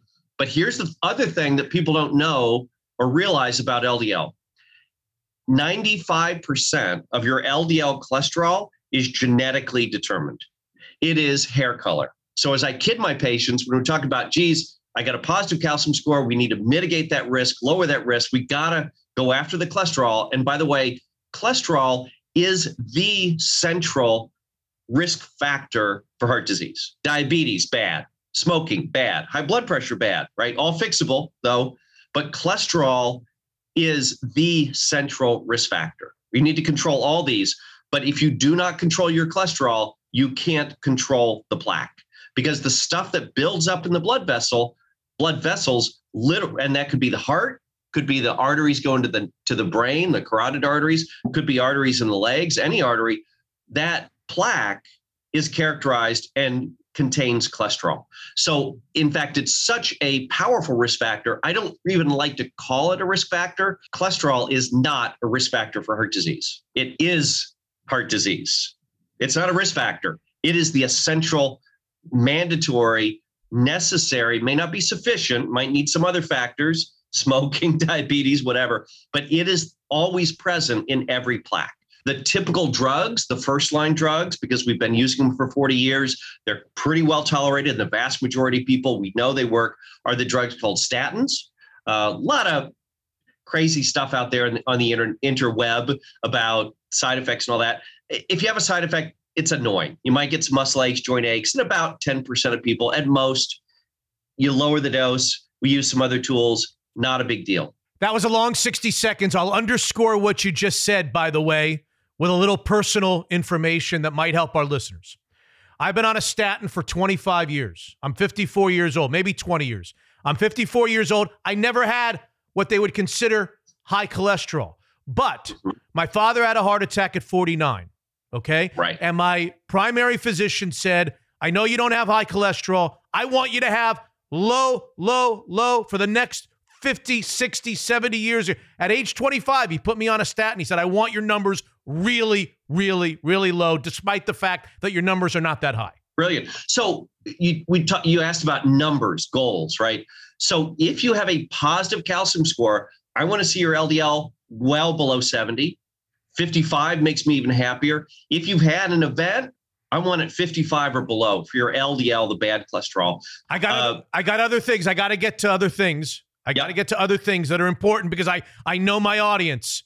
Let's let's okay. have let's have the alcohol beverage debate, mm. especially red wine. It seems like you smart guys can't get together and agree on if there are negative cardiovascular impact of a small consumption of wine each month. Where does my Doc Osborne stand on that? So I'm I'm still going to say if you consume something like red wine. You can do it responsibly. You don't have an addictive personality. It's not a problem, etc. You know, I think a little bit of red wine is is is, a great thing. I'll still go on record for that for that. But it, you know, science evolves. It changes. Uh, more recently, there's been some more recent articles out there saying any amount of alcohol is bad. When you actually look at the data, a glass a day, there was no harm. There's just no harm. Uh, now, you drink too much, it elevates triglycerides, which are another bad form of cholesterol. Uh, it, it, can elevate blood pressure, and of course, it can make you gain weight, which is never good. But you know, a glass of wine a day, I'm still going to say is is fine and enjoy. Um, the other thing that's a big, big deal that came out just a few months ago from the European Society of Cardiology, the world's biggest cardiology meeting, is actually about vaccinations and heart disease. Ah. Believe it or not, but it's not what, what you're thinking there'd been a lot of data that suggested, but was not 100% conclusive, that the flu vaccine could lower the risk of both strokes and heart attacks. Well, in September, and then published in the American Heart Association journal Circulation, they demonstrated for the first time ever a double blinded, placebo controlled prospective study where they took people with heart disease and appreciate these people already on cholesterol drugs and statins and aspirin and blood pressure drugs and treat their diabetes, all those things we knew save lives, prevent strokes and heart attacks. They then randomized about 3,000 patients to get a flu shot or not get a flu shot, follow them out over just 12 months. And they showed that by getting a flu shot, it lowered the risk of cardiovascular events by 28%. Highly statistically significant. And in fact, if you look at cardiovascular death, which is not a death you want, cardiovascular death was reduced by 41%. And also, all cause mortality, death from any cause, also reduced by 41% by getting a flu shot. The next thing that my doctor asks me every year at my physical, after he asks me, Are you drinking? And I say, No. He says, You're a big golfer, right? I said, Yep. He says, You smoking cigars on the golf course? And I say, No. but I know all the guys that I play with do. Yeah. Cigars. So here's the deal. There was a great study that came out a couple years ago looking at smoking. And what they did is they found people that smoked a cigarette a day. There are some people that do that. They, they looked at people who smoked five cigarettes a day, and then they compared cardiovascular outcomes, strokes and heart attacks, to people that smoked a pack a day.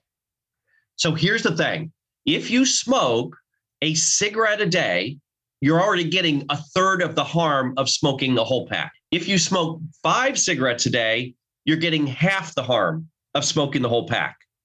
So there is no threshold where you can consume tobacco. And I don't care whether you smoke it, snort it, chew it, inject it, rub it on your skin, use it as a colonic. There is no safe amount of tobacco. Okay. Even that occasional cigar, is it worth it? Right. I tell people when they say, well, I just have a cigar when I play golf, you know, occasionally once a quarter, I say, you know, what you're saying to me is, Dr. Osborne, I want to do some cyanide. What's the safe amount of cyanide for me to take? I'm going to say the easiest, simplest question answer to that question is no level of cyanide is safe, right? Just don't do it. Stress. Are you a meditation proponent? Every day. Every day. Yeah. It, it really is important. I mean, it, it really it, it's good not just for the heart it's good for blood pressure uh, and stress is is a tough thing because you know you can't measure it you can't do a blood test for it you can't image it uh, but it clearly does play a big big role in contributing to cardiovascular risk. And another thing that people don't appreciate as far as risk factors that contribute to heart disease very common is actually air pollution. Air pollution is actually becoming a big, big deal hmm. as far as a contributor to cardiovascular risk, believe it or not. And finally, my partner on this podcast always says to me, I can't get Dr. Osborne out of my mind from a year ago saying, get hot and sweaty. Just get hot yes. and sweaty. Just get hot and yep. sweaty five times a week or six I, times a week. I, I, let me say something blasphemous, right? Take that Fitbit you wear or your band, throw it out. Worthless it, it's worthless. I run into people when they exercise full bore, right? Can't go any more. Heart rate settles at 110. Other people, 180. So it doesn't really matter what your heart rate is. Go out there, get hot and sweaty. Whatever your heart rate is, it's fine. But just go out there half an hour, most days of the week. So we say 150 minutes a week or so, five days a week for half an hour do something that fits in your lifestyle that you like to do or that you least detest, as I tell people with exercise, and just get your heart rate up, get hot and sweaty. Whatever your heart rate goes to, it's fine. If if your heart rate goes quote too fast, you're going to poop out. Okay, you you're actually working out too hard. Bring it back a smidge. If you can do a half an hour and you're not even getting hot and sweaty, you got to crank it up. But just go with how you feel. The heart rate monitors not helpful. you have the floor. You finish us. You finish it off. Go ahead. I'm going to call this last bit cardiology hocus pocus. Okay. POCUS stands for point of care ultrasound. So another big revolution for heart function. If you have heart failure, valve problems, whatever, echocardiography, ultra, cardiac ultrasound is fantastic. But we don't use ultrasound just for the heart. We use it to look at the carotid arteries. We used to see, you know, if you got blood clots in your legs, and then we, of course we use it for kidneys and gallbladders and all that stuff. The big revolution right now is they now have ultrasound probes that, that'll fit in your hand that literally plug into your iPhone. It used to be a 400 pound cart and you'd have to push these things around. Now, probe that fits in your hand literally plugs right into your iPhone. It's called point of care ultrasound. So now, if I have a question, I hear a murmur, I want to know what your heart function is. If you had a heart attack, you have heart failure, I don't have to send you off to the echo lab and spend several hundred bucks. I, I whip this thing out and I do your ultrasound right there in the same room, done. Beautiful. Fantastic technology. Again, cheaper, faster, safer, simpler, easier, better for everybody. Huge wins out there. So the technology is only getting better and better. Have a safe and healthy year. Put me on the calendar for February 2023, and you'll, you'll see my smiling face again. I wish you all the very best. God knows how many people you just helped. You helped a lot of people. Thank you, Doc. I appreciate it. And I thank you for bringing me on during Heart Health Month as well. Well, it's a new year, and that means a new story for Mitch as it pertains to my quizzes from Katie Versio, Senior Financial Planner Evergreen Gavekal. Katie, how are you? I'm doing well, Mitch. How are you? I'm good, and I'm feeling like 2022 is going to be my year to do better than like 0 for 3 and 1 for 3. What is the theme of the three questions this time around? So the theme today is what has the market been doing so far this okay. year? So right. seeing how close you've been paying attention. Okay. Yeah, so true or false? Oh. Through January 21st, the stock market is up on the year. Oh, that's definitely false. You're right. Okay. It's false. It's down about 8% through the first few weeks of the year. It's been a lot more volatility than we've seen recently. A lot of that is due to the rising COVID cases. Mm-hmm. Also, you know, there's some geopolitical risks that are going on, as well as the threat of rising interest rates in the future. All so right. overall, it's been a lot more volatile than than we've seen recently. A rough start to 2022 for the stock market. Question number two, Katie. The bond market is up on the year. Is that true or false? I'm going to say true because when equities go down, bonds typically go up. So I'll say true. so that was a bit of a trick question oh. for you. It's actually false. The bond market is down about 1% this year. So that is the conventional wisdom when stocks go down, bonds go up, but it's been a, an environment we're looking at rising interest rates, and that's been really impacting the bond market as well. All right, I'm one for two. I really need this one to get off to a good start this year in your eyes. So, what's question number three? In a previous quiz, we discussed that the market, measured by the S&P 500, has not had a correction since March of 2020. What percent down from peak to trough is officially considered a correction? Is it down 5%? down 10, 15, or 20%. I'm throwing out the extremes 5 and 20. This is what I did when I was back in school and I didn't know answers. So either B or C. I'll go. I'll go 15%. Ooh, it's actually 10. You were very close.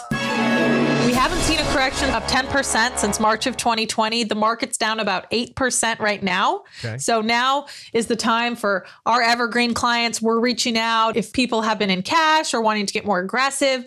Now, with the market approaching that correction territory, it's a time that we're thinking about that for our clients. So uh, here I am in 2022, starting off right where I left off in 21, one out of three, batting 333. But we still love Evergreen Gavekal. We love Katie Versio. They're a great partner. Evergreen is everything wealth.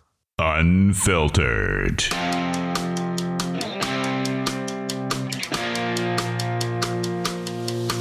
From 1994 to 2013, Briggs patrolled the bridge and talked down strangers thinking of ending their lives. A conversation that started with asking the person how they are, followed by a very meaningful additional question What are your plans for tomorrow? Episode 180, 180, we continue our pledge, my pledge, to take a quick break from sports from time to time to shine the light on real heroes, not quarterbacks or home run hitters or Masters champions.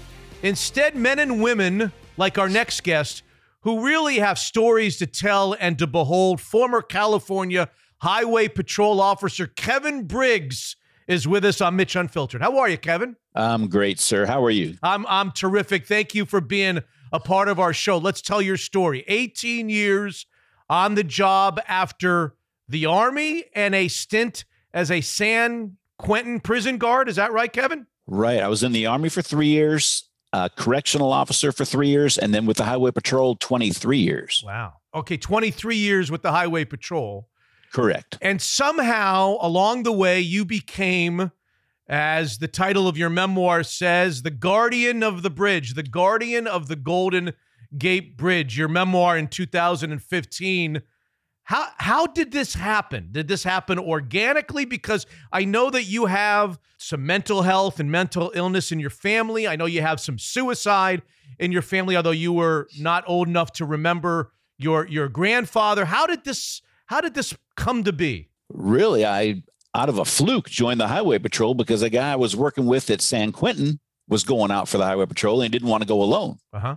Otherwise, I would have never even gone out for the highway patrol, but uh, went off through it. I made it. He didn't, unfortunately. Um, got to working with the patrol. Took me about four or five years to get back to Marin County, where I'm from, and started working in the Marin area of the highway patrol. Mm-hmm. And I noticed that a lot of people didn't like working down at the Golden Gate Bridge. And mind you, I had grew up in Marin. I had crossed that bridge hundreds of times because my father had a business in San Francisco, but I had no idea of the amount of suicides and attempted suicides that took place on that bridge. But I found out very fast when I started working down there. Is the Golden Gate Bridge the most prominent suicide location in the United States, Kevin? In the United States, yes, it is. Wow. Yes, it is, unfortunately. And I can tell you from 2021, just last year, there were 25 confirmed suicides and 198 interventions. Roughly how many? I know it's documented. Roughly how many did you end up talking off the bridge to safety over your years in the uh, state patrol? You know, the the press came up with 200, and I hated to discuss numbers because it sounds egotistical, but to me, but I averaged four to six a month uh, for about 10 years.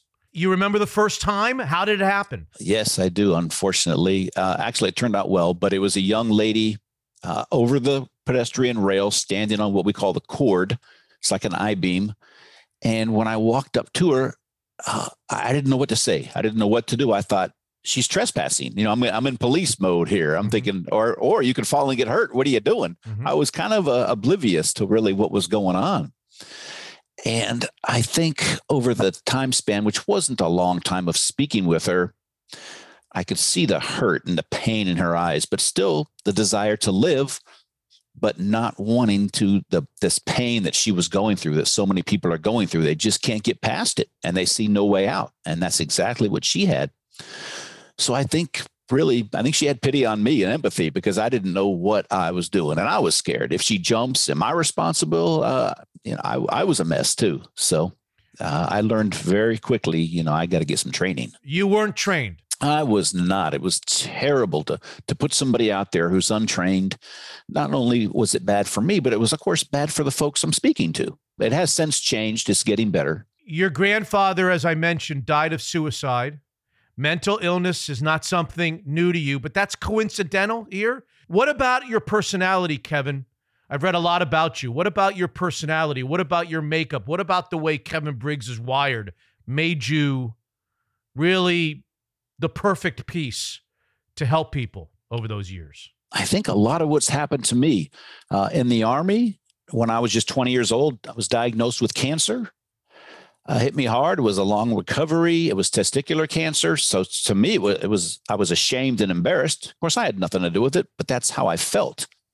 So I had multiple surgeries and chemotherapy to get through this cancer.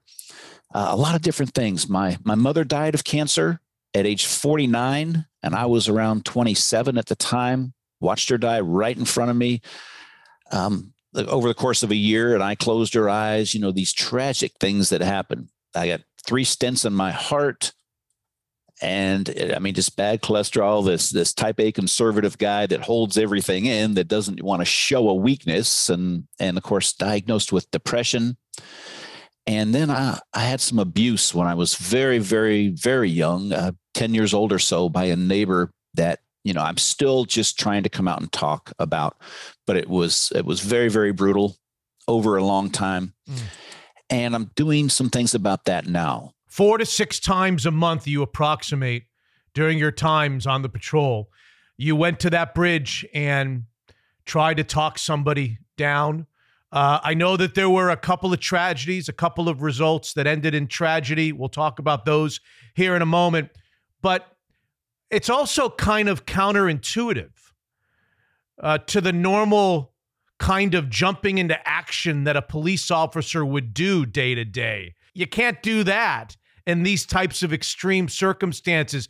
Kind of share with our listeners the kind of mindset and and physical restraint that you have to have in these situations. So, as most folks probably know we are taught to go in and handle a situation, calm the chaos. That's what we're trained to do.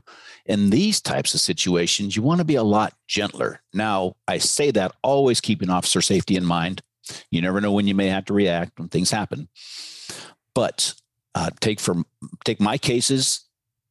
No one that I ever dealt with had a weapon on them. Um, you're always keeping that in mind. But I found what worked best for me and what I teach now when I do my presentations is to walk up to folks and I just raise my right hand and go, Hi, I'm Kevin. Is it okay if I come and come up and talk with you for a while? I want to get their permission to empower them. And I think that starts it off on a really good note because they're not expecting that. They're expecting law enforcement to come up and grab them. And sure. I will tell you, I don't grab folks. I want them to come back over that rail, if they're over the rail, come back over that rail on their own because I think it takes so much courage to go over that rail in the first place. Imagine the amount of courage that it takes to come back over that rail. And if they can do that on their own, then I think their chances of survival long term is much better. Yeah. The key is listening. You did a lot more listening than talking in those 200 examples of people coming off that bridge. Absolutely. I tell folks listen to understand, not to fix. And that's tough, especially for us guys. We're always yeah. trying to fix things. You come up with a problem, you know, we're going to mend the fence, we're going to fix the sink. Well, we try to do that with our loved ones and friends also, when a lot of times they're just looking for somebody to vent to, to listen to. And it took me a long, long time to learn that. But, you know, it really does work and it helps. I love the story, Kevin. I read where you said that in many of these examples, nearly 200 people came off the bridge. You had, I, I, think, two end in tragedy over all those years. You spoke with those people once they came off the bridge and asked them about your behavior. You asked them, "Did I say the right things? What were what were some of the things that I said that were were good and positive, that were healthy? What were some of the things that you didn't like?" that I said and did. Right. The biggest thing, and I would ask them when they came back over, unless there was a lot of people around where, yep. you know, I want to get them away from them. But I would say, what did I do that helped the situation? And what did I do that wasn't so good? Yep. So I learned more about myself. But the biggest thing I found out was listening, like we talked about. That's what people were looking for we're not going to be able to fix things up there. This is a, a, hideous place to conduct a negotiation. It's cold. I mean, it's very windy. There's a lot of noise. It's brutal. But to simply listen, it doesn't sound like a miracle worker thing, you know, to do, mm-hmm. but it does to really listen to someone and to give them your full attention. I'm not looking at my watch. I told folks I've even turned off my radio. I can't take this noise anymore. I, I want this between them and me. The words I understand not good words, right? Right, right. So I told you a few of the things I've been through, um, but I don't use what I've been through to tell them, well, this is what I've been through and this is what I did because it is about them. You have to remember everything is about them. Maybe they just have two things that they've been through, but they've been absolutely brutal to them. So I don't compare situations unless they talk about it or they want to talk about it. You know, if they said something like, well, you don't know what it's like to have cancer. Well, I did. And we can talk about that if you want and how crappy that was. That builds rapport. And that's what we're trying to do is build that rapport and then to get that change of behavior, but based on honesty and truth. Was there a common thread, Kevin, uh, amongst the two that you lost? You write a lot and talk a lot about Jason Garber. I think that's the name. I hope I have that name correct. Correct. Um, you've actually stayed somewhat in touch, long distance, somewhat in touch with his father from New Jersey. Yes. Um, very nice man. Uh, it was a, a, brutal conversation we had the night when Jason passed. We had been speaking to him for a, about an hour and a half or so, an hour, and then he he went and he leapt off the bridge and passed away. And we actually had another man jump at that same time. Uh, that was at the north end of the bridge. We were in the middle of the bridge. But uh, Jason, being from New Jersey, I wanted to, to call his parents and tell them he had given us everything about him. And Jason was just a genius. He was so pleasant to talk to, well versed in many categories of, of speech. But I had everything about him. So I wanted to call his parents because I knew the coroner would not do that until they positively identified him. Even though we did have the body. So I spoke with him that night and it was it was terrible. Of course, you're you're calling in to tell parents that their son has passed away. But uh, what really gets me, and it'll probably get me now, is that next day, Mr. Garber said, All right, we're, we're I'm going to call you tomorrow. I said, Yes, sir. So, of course, I had a crappy evening that night, kept replaying in my mind, sure. what could we have done better? Sure. Um, and most of the time, you can't. It's, it's those folks who make that decision. But the next day, I go into the office and here's a phone call for me. And I'm thinking it's Mr. Garber again. And I'm trying to get emotionally set up for this. But uh, I answer the phone and it's not, it's their family rabbi. And he starts talking to me a bit. And he goes, Kevin, do you know why I called you? I'm on, no, sir. He goes, the family is worried about you. Wow. He goes, they lost their son, but they're worried about me. Wow. And I, I was a mess. I was just a mess. I go, wow. Was Jason the first that you had lost? Second. He was the second. Okay. Yes. Okay. Continue. Yes. I had seen multiple others for for other officers who were talking to folks, but this was, you know, as far as me speaking to someone, my second individual. Okay. Kevin, what were those 20 years like on those nights that you'd go home after, you know, as we said, somewhere in the neighborhood of 200 of these, just about everyone came off of that uh, after that Golden Gate Bridge after your discussions and after your listening. Uh, what were those nights like? Did you become numb to it? Would it become kind of standard procedure ish? And how did you deal with looking at yourself in the mirror and and being a happy guy? You know, it was great when someone would come back over that rail. It, it really was. It's a great feeling, but I also know that they did it. You know, it was them, that individual who decided to come back over the rail. So if I or one of the folks that I work with, because of course there's other people doing this type of work, did this, I go, this is also what I would use when we would lose somebody, when I would talk to officers if they lost someone. Hey, I want you to think about all the people you helped. And I, I, for me, I don't use the word saved. Uh, I didn't rush into a burning building or something. So I used the word helped. And I said, look how many people you've helped. I go, if you're up here long enough, you are going to lose someone. Unfortunately, it's just the way it is. Mm. But I want you to think about how many you helped. And if we can get to someone over that rail, most of the time they will come back over. Mm. They're looking for somebody to listen who who is, you know, true of heart. How about remaining in contact with any of these? I, I think I read where you've had a speaking engagement with one of the men that you were able to help off that bridge? Is he the only one that you've remained in contact with, or are there others? Uh, Kevin Berthia is his name. So we have me, Kevin Briggs, and Kevin Berthia. It gets confused all the time, but he's African American, so okay. we deviate there. Okay. Um, yes, he he was over the rail, and there's a kind of a famous picture out about with with him. It's taken out in the bay by a helicopter. It's one of the only ones that have ever been like that on that bridge. But uh, we get together and we do speak. We do present together, and it's a lot of fun. He's a very neat guy to talk to uh, because we make it about the audience and what can we tell them his is very emotional mine has some emotions my presentation but it's also how do we have a conversation with someone what are we looking for mm-hmm. so together we cross a lot of barriers and i think we're, we're helping folks how long do these chats typically take with them out there anywhere from 20 minutes the longest one i had was uh, right around eight hours so it was long hold on you were out there for eight hours with somebody considering yes. jumping? Yes. Yes. Oh my! And it was actually on the other side of the bridge, on the west side, which faces going out to Hawaii, which is highly unusual.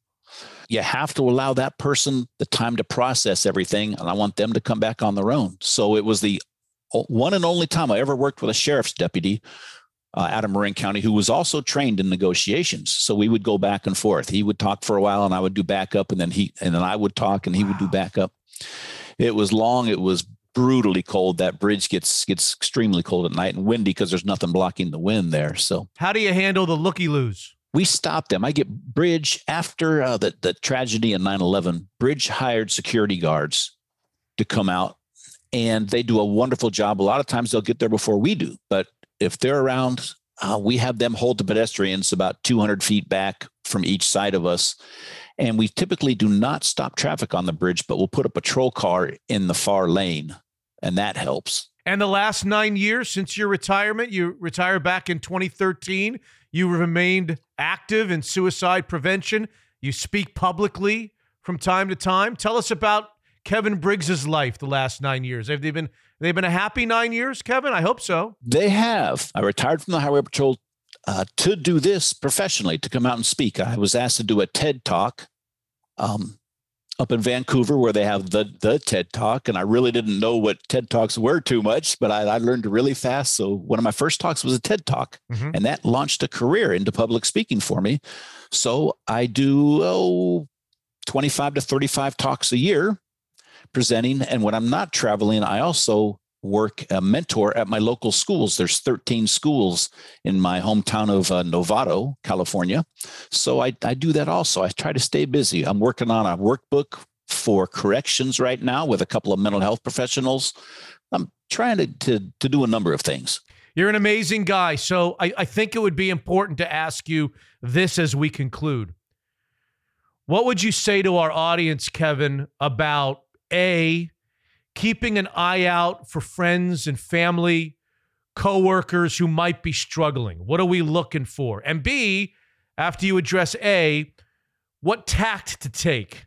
Obviously, listening is the most important word that we can use.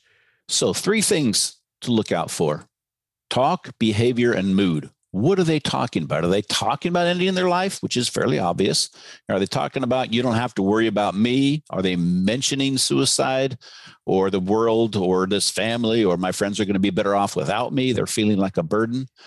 Has their behavior changed? They used to come out and, and go out to the bar or the coffee shop with you a few times a week or a few times a month, and now they just want to stay inside. Isolation's a big one. Talk, behavior, and mood. Do they seem depressed?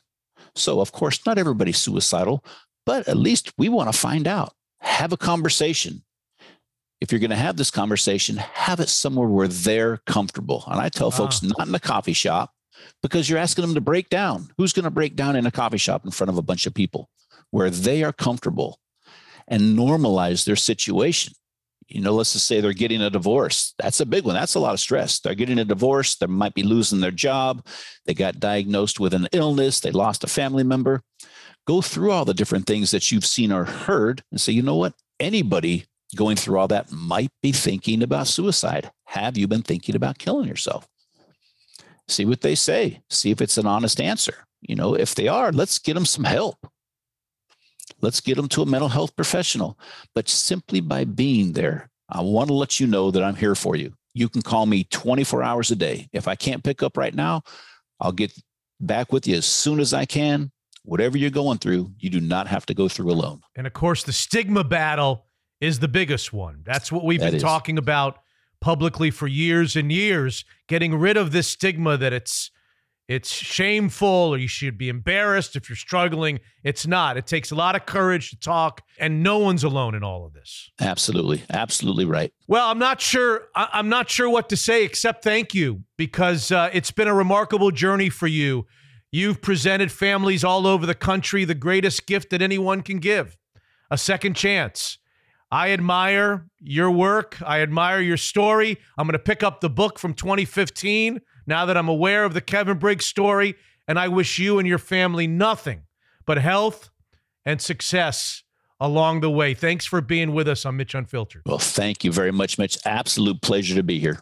We are way past due for a visit from Zeke's president, Dan Black, on Unfiltered. Hey, Dan, how are you? How's Zeke's Pizza doing? I'm doing good, Mitch, and we're having fun at Zeke's. I know you are. Seems like fun stuff is happening every day. I understand Mark Few has a new place for pizza and hopefully not too much beer in Spokane?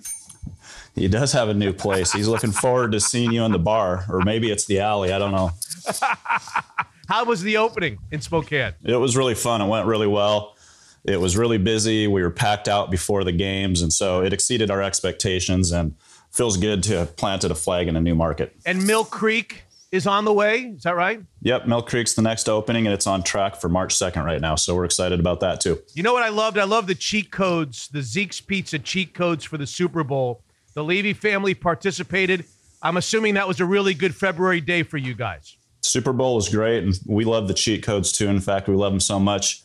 We've just decided to keep them rolling up until March Madness, which we'll come out with some more codes then. So, what were the discounts on the pizza and beer, Dan? Well, this this round we did four dollars off the large, and we really promoted the beer. We got five dollars off with a four pack of Hop Tropic and some other beers, and so we'll probably do something similar, but we'll freshen them up uh, for March Madness and also want to make sure that we get in on your pool for some prizes and stuff like that. So that'll be fun. Oh, you will. Hey, Dan, before you go, spotlight one of your Northwest seasonal beers for us.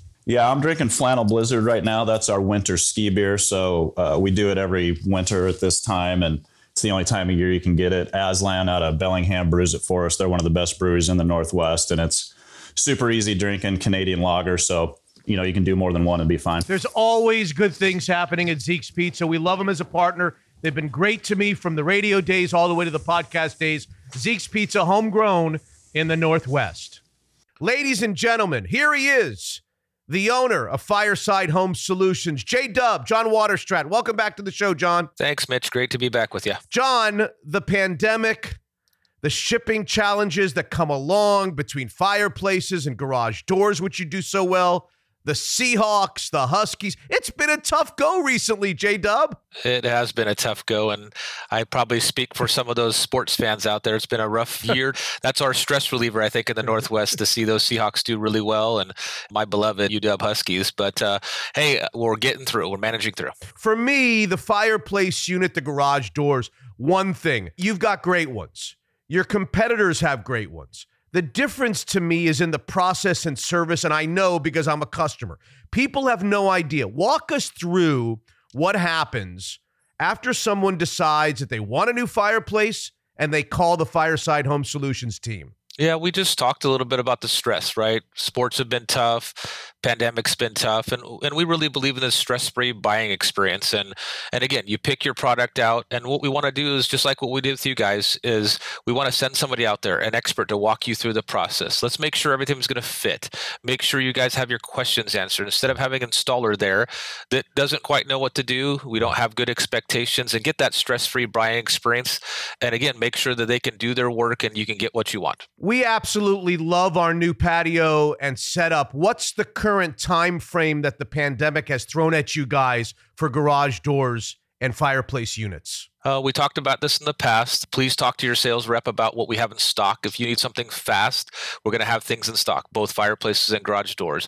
Other products, if you're patient and you really want something, we have things that are taking four weeks, sometimes eight weeks. And you wouldn't believe this. We actually have some garage doors that are taking anywhere between oh. nine and 10 months. Wow. That's unbelievable. So patience is truly a virtue. As I said, we're a great customer. We love them. They're the title sponsor of the Beat the Boys competition and an awesome partner of Mitch Unfiltered. Unfiltered.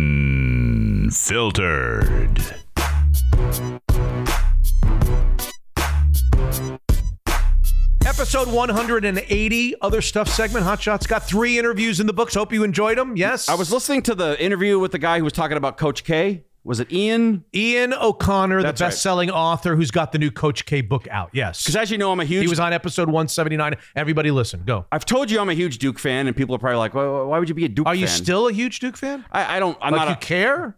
Well, I, I enjoy watching them, but I mean, I was, you know, during my high school years, it was Yeah. the, the the Lynn Nance era at the University of Washington.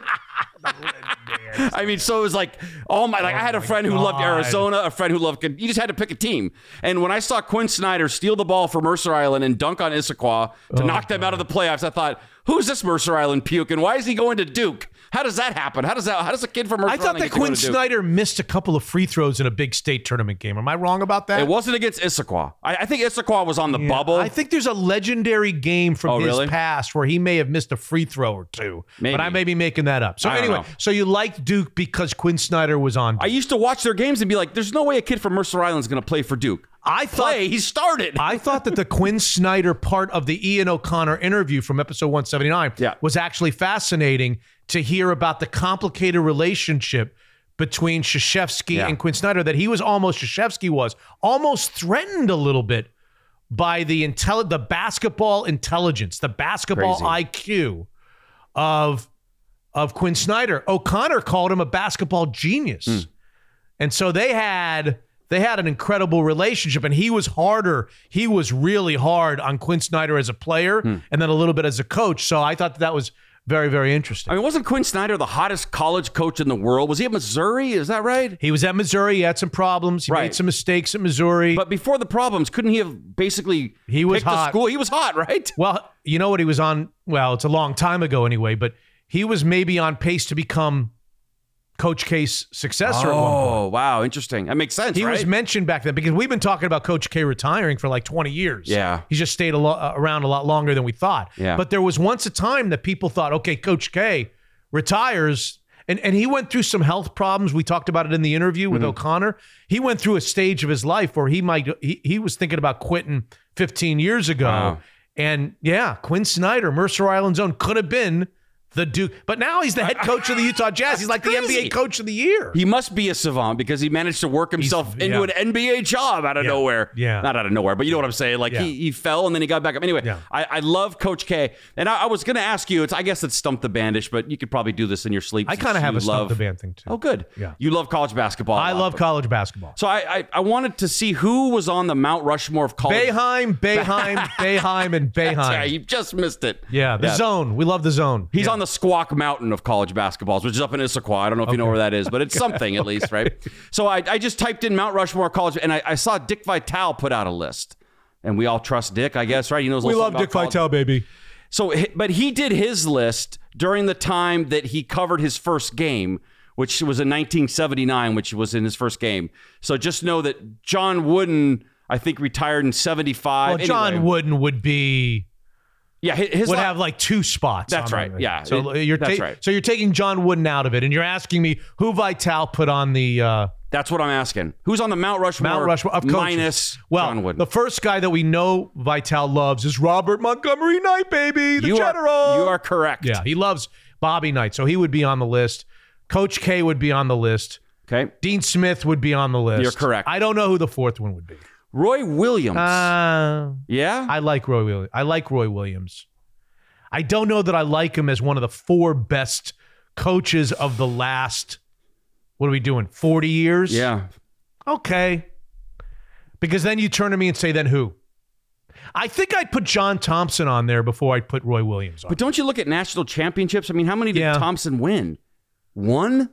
I thought he won more than one. Maybe. I don't know. I just How about how about how about Calhoun? Right. Pretty consistent. Yeah.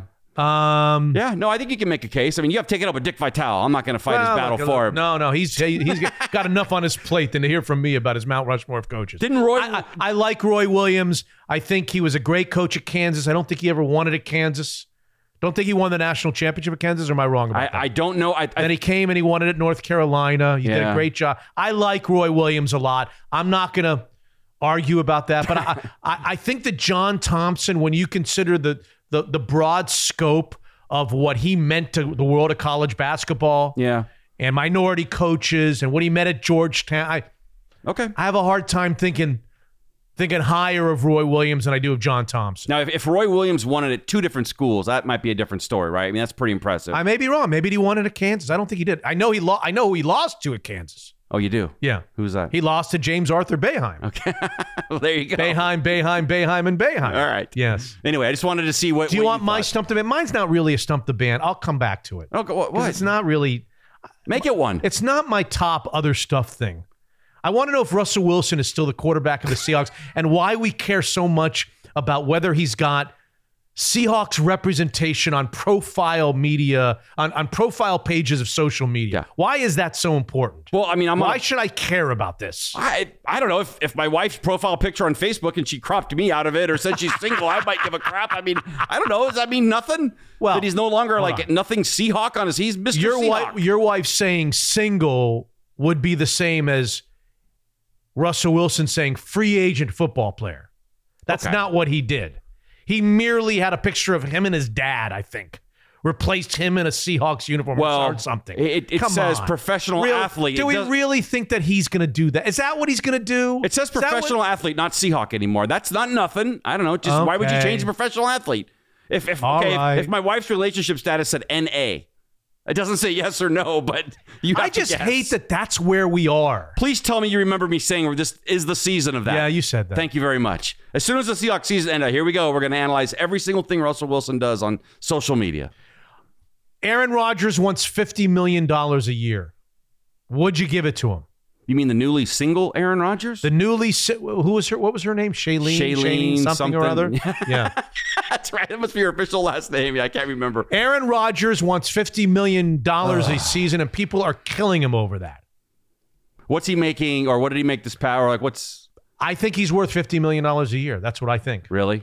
Whatever he was making, he's still the best quarterback in the NFL.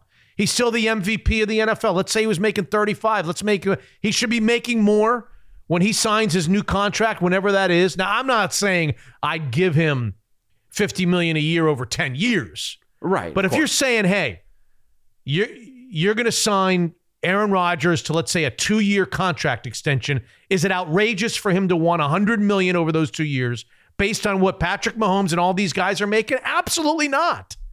These people they're taking I know there's a political thing and there's the you know the, the, whole Aaron the vaccine If you thing. just take that out and look at football, Aaron Rodgers deserves 50 million a year over the next couple years. but it's Okay, a ca- it's not outrageous. It's not, but it's a cap league. I mean, yeah, it is. That's part of if it's if Of it's course. Major League Baseball, you Of go course. give him whatever the hell he wants, Of right? course, I get it. Yeah, so I think that might be where the trepidation comes in for some people. No, I don't You think don't so. think so? I think people are taking him to task because he wants $50 million a year, not because of the cap. Because they just think he's just not worth it. And- and they think he's obnoxious, Oh. self-centered. He's got a little Phil Mickelson in him, whatever. And I and I, look, I don't agree with his stance on the vaccinations and all that stuff that went along with it. But he looks to my eye to be the best quarterback in the NFL. He looks good. And if the going rate is 50 million a year, then the going rate's 50 million dollars a year. Tom Brady helped all those old quarterbacks out by winning a Super Bowl at what 44? Four, how old was Whatever he? it was. Yeah. I mean, it's like if he just ruined it for all the owners because you can't say he's too old anymore because we just saw Tom Brady do MVP of the league, That's Hotshot. right, in mid 40s. He's the MVP of the league. The first comedian to get a Netflix Netflix special. You probably have no idea. I had no idea. I happened to see this for a reason. You know the name Russell Peters? No. Uh, nobody does. okay, he just recently got married. He's this insanely popular popular Canadian comic whose net worth is $75 million and you've never heard of the guy. In, two- Really? in Never heard of him. 2007, he was the first comedian to sell out Toronto's Air Canada Center, selling more than 16,000 tickets in two days for the show. And nobody knows who the hell Russell Peters is. No idea. It's crazy. Like, No idea. I, I've never, I, I, he just got married, is why I'm bringing it up. Congratulations to him. Why are we bringing him up? It's been, I'm just curious if you knew who he was. I thought you might bring up John Mulaney. Yeah, I haven't watched it yet. Oh. I haven't. Well, I just got back, been offline. I had to. I had to get through Cheer. Season two of Cheer was. forget it. I mean, it, I can't wait for season three. It was awesome. So no, I haven't gotten to it yet. Fantastic. And I don't know anything about the guy. Well, my He's- wife's. That's who she would leave me for. At, at, at, at one point, big big big fan of his. She loves. See, I him. don't even know where. I mean, he was a writer on Saturday Night. Live. I don't know how he became such a big star, and that we're chronicling his his uh, addictions and his Well, he left his sobriety, and now he's with. Uh, Yeah. isn't he with Aaron Rodgers' ex girlfriend or something? I don't know. He's got just had a baby. Just had a baby, but he he left his wife, which my kind of out of nowhere, and so my now my wife's kind of. but he's been Him. he's been really troubled in terms of drugs, right? Yeah, he had some addiction issues, and just and I have not watched all of Saturday Night Live, but I made a point to watch the YouTube of his opening dialogue, whatever you call it, Yeah, monologue. I guess it would monologue, be the opening monologue. You're gonna love it. he's very funny. Very self-deprecating. Oh. Talks about rehab. Talks about his addiction. Mm-hmm. Jokes about it. I mean, just I thought it was fantastic. He's insanely funny. Like, I, I don't hate know that he is. it. I don't really know that he is. I, I love his stand up. I mean, I, I'm not his biggest fan, but I think his Yeah. stand up is smart and his deliverance is Go his watch the- delivery's funny. Go watch Saturday Night Live's opening monologue Okay. with John Mulaney. it's sitting on my DVR. I'll get to it. Go watch it and tell me how you liked it. Doctors at a New York hospital said a man who came in complaining of difficulty breathing through his right nostril was found to have a tooth growing in his nasal cavity. What? The ectopic tooth, a term for a tooth growing in an abnormal place, was measured at about half inch long. The surgeons say they removed the tooth without complications, and the man reported during a follow up visit three months after the procedure that he was able to breathe normally through both nostrils. Now, it, I'm no doctor, but Am I supposed to ring the bell on this? you may you, you may want to at least ask your doctor if there's anything going on. You know, I mean, that's it, not it might just be worth a question. I thought you'd come back nice from Disneyland, the I- Magic Kingdom. I'm trying to help you out here. You don't know what's going on in there, all right? At least ask. Now you know that that's. Really? There you go. Did you this have was, a, this was all a setup to ask me if I have a tooth growing in my nose? one? I mean, holy Toledo! Did you have a nice, fantastic Tuesday? We all caught up in the Tuesday thing? I don't know what that is. Two twenty two twenty two. Oh yeah, I know about it, but I don't know. Well, there was a couple that had a really cool one. A baby was born yeah. at 2:22 a.m. Uh huh. on 2:22:22 Uh huh. in delivery room 2. Come on, is that right? I I, I don't want to know if it's true or not. It, the UPI had it. I guess they can be trusted. is that possible? They it would have been weird if they just did the 220 in room 2 as well though. Come on, that can't be true. Anyway, congratulations to them. Monday Night Football has a new color commentator. See, I've been offline. You got to help me. Monday Night Football is now welcoming Troy Aikman to the booth. I did see that. Yes, sorry. That that He will make 18 to 20 Oh. million dollars a year doing Monday Night Football for ESPN. Now you're sort of chuckling when you read that. It, it, the money is, I guess, all these guys have to, now Tony Romo to thank because he got that Right. huge CBS deal. Now all the guys want it. and my friend who trained him. Don't Do we like Troy Aikman enough to want him on Monday Night Football at 20 million dollars a year? See, I, I Is just he that good? Well, yeah. I, I mean, are any of them know. are any of them worth it? No. Like, are they bringing that much to the table? No. And by the way, Monday Night Football, the, the same, the same, you know, game that also wants you to watch Peyton Manning sit there and Correct. talk shit with his brother for the game. So why even spend any Well, money? that's the guy they want. They want Peyton Right. Manning to do it, and he won't do it. Yeah. But they got Troy Aikman and they gave him Tony crazy. Romo money. And so now Fox and Joe Buck and their number one team, they're out of a guy. Right. And you know who they set their sights on? I guess they did, and so did Amazon. They all tried to get Sean McVay, the young head coach of the Rams, to leave the sidelines after winning the Super Bowl and go be a broadcaster. That's how much money's in play. He was offered by Amazon $100 million over like four years to become, you know, that Amazon's going to have the Oh, Thursday yeah. night game. Yeah, we talked about it. and it looks like that Al Michaels is going to be the, the play-by-play guy. He's leaving NBC. What's Collinsworth doing? He's staying. Cris Collinsworth. He's going to stay at NBC. He's staying. He's he's under contract with NBC. Al Right. Michaels is done. It looks like that Al Michaels is going to Thursday Night Football at Amazon, and Amazon made a play to try to take. Since when do I thought that coaches they retire and then they get a uh, they get a TV job? They don't like retire to get a TV job. right. Well, I was going to ask you what A hundred million. And so now that the rumor is he went back to the Rams after winning the Super Bowl and said, I don't know, maybe I have to leave to go be on uh, Amazon. yeah. And they went from 8 million salary Yeah. to 18 million salary. So now he's got a new deal with the LA Rams. Of course he does. Of course but, he does. But again, if I'm him, I, I mean, coaching. I've we've all heard stories about. It's a 24 hour a day. Yes. job. You're sleeping in your office. You get Easiest job in Oh. the world is Monday Night Football or one game a week. Thursday night for him, but Thursday night. traveling around the country, Yo. expensing every meal. You don't have to even spend your money, right? Private exactly. planes. Oh, God. Do a game and it's 20 million. Right, sit there and talk crap about Oh, football. come on. Who needs it? Who needs coaching? Who needs the day to day grind? By the way, for less money. yes.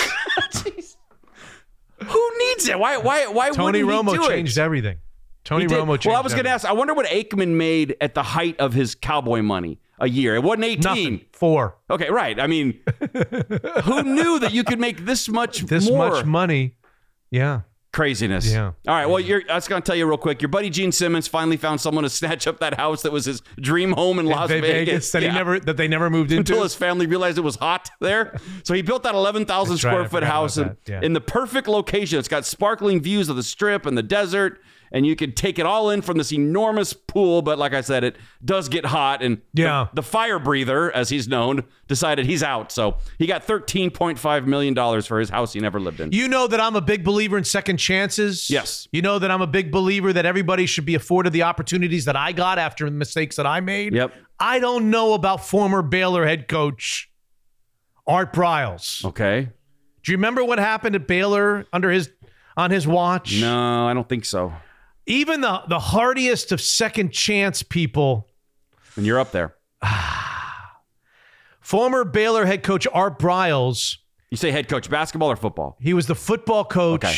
when like uh, Robert Griffin the third, you know, when Sure. when Baylor was was coming on like gangbusters. Yeah. But he was also the head coach when there were 50 sexual assaults by his players that he he looked the other way. You said 50, 5 50 0? 52 to be Oh, exact. Gosh. Okay. Allegedly 52 rapes by Baylor football players that he turned a blind eye to and didn't didn't uh, do anything about. He's got a new coaching job. He's the offensive coordinator at Grambling State.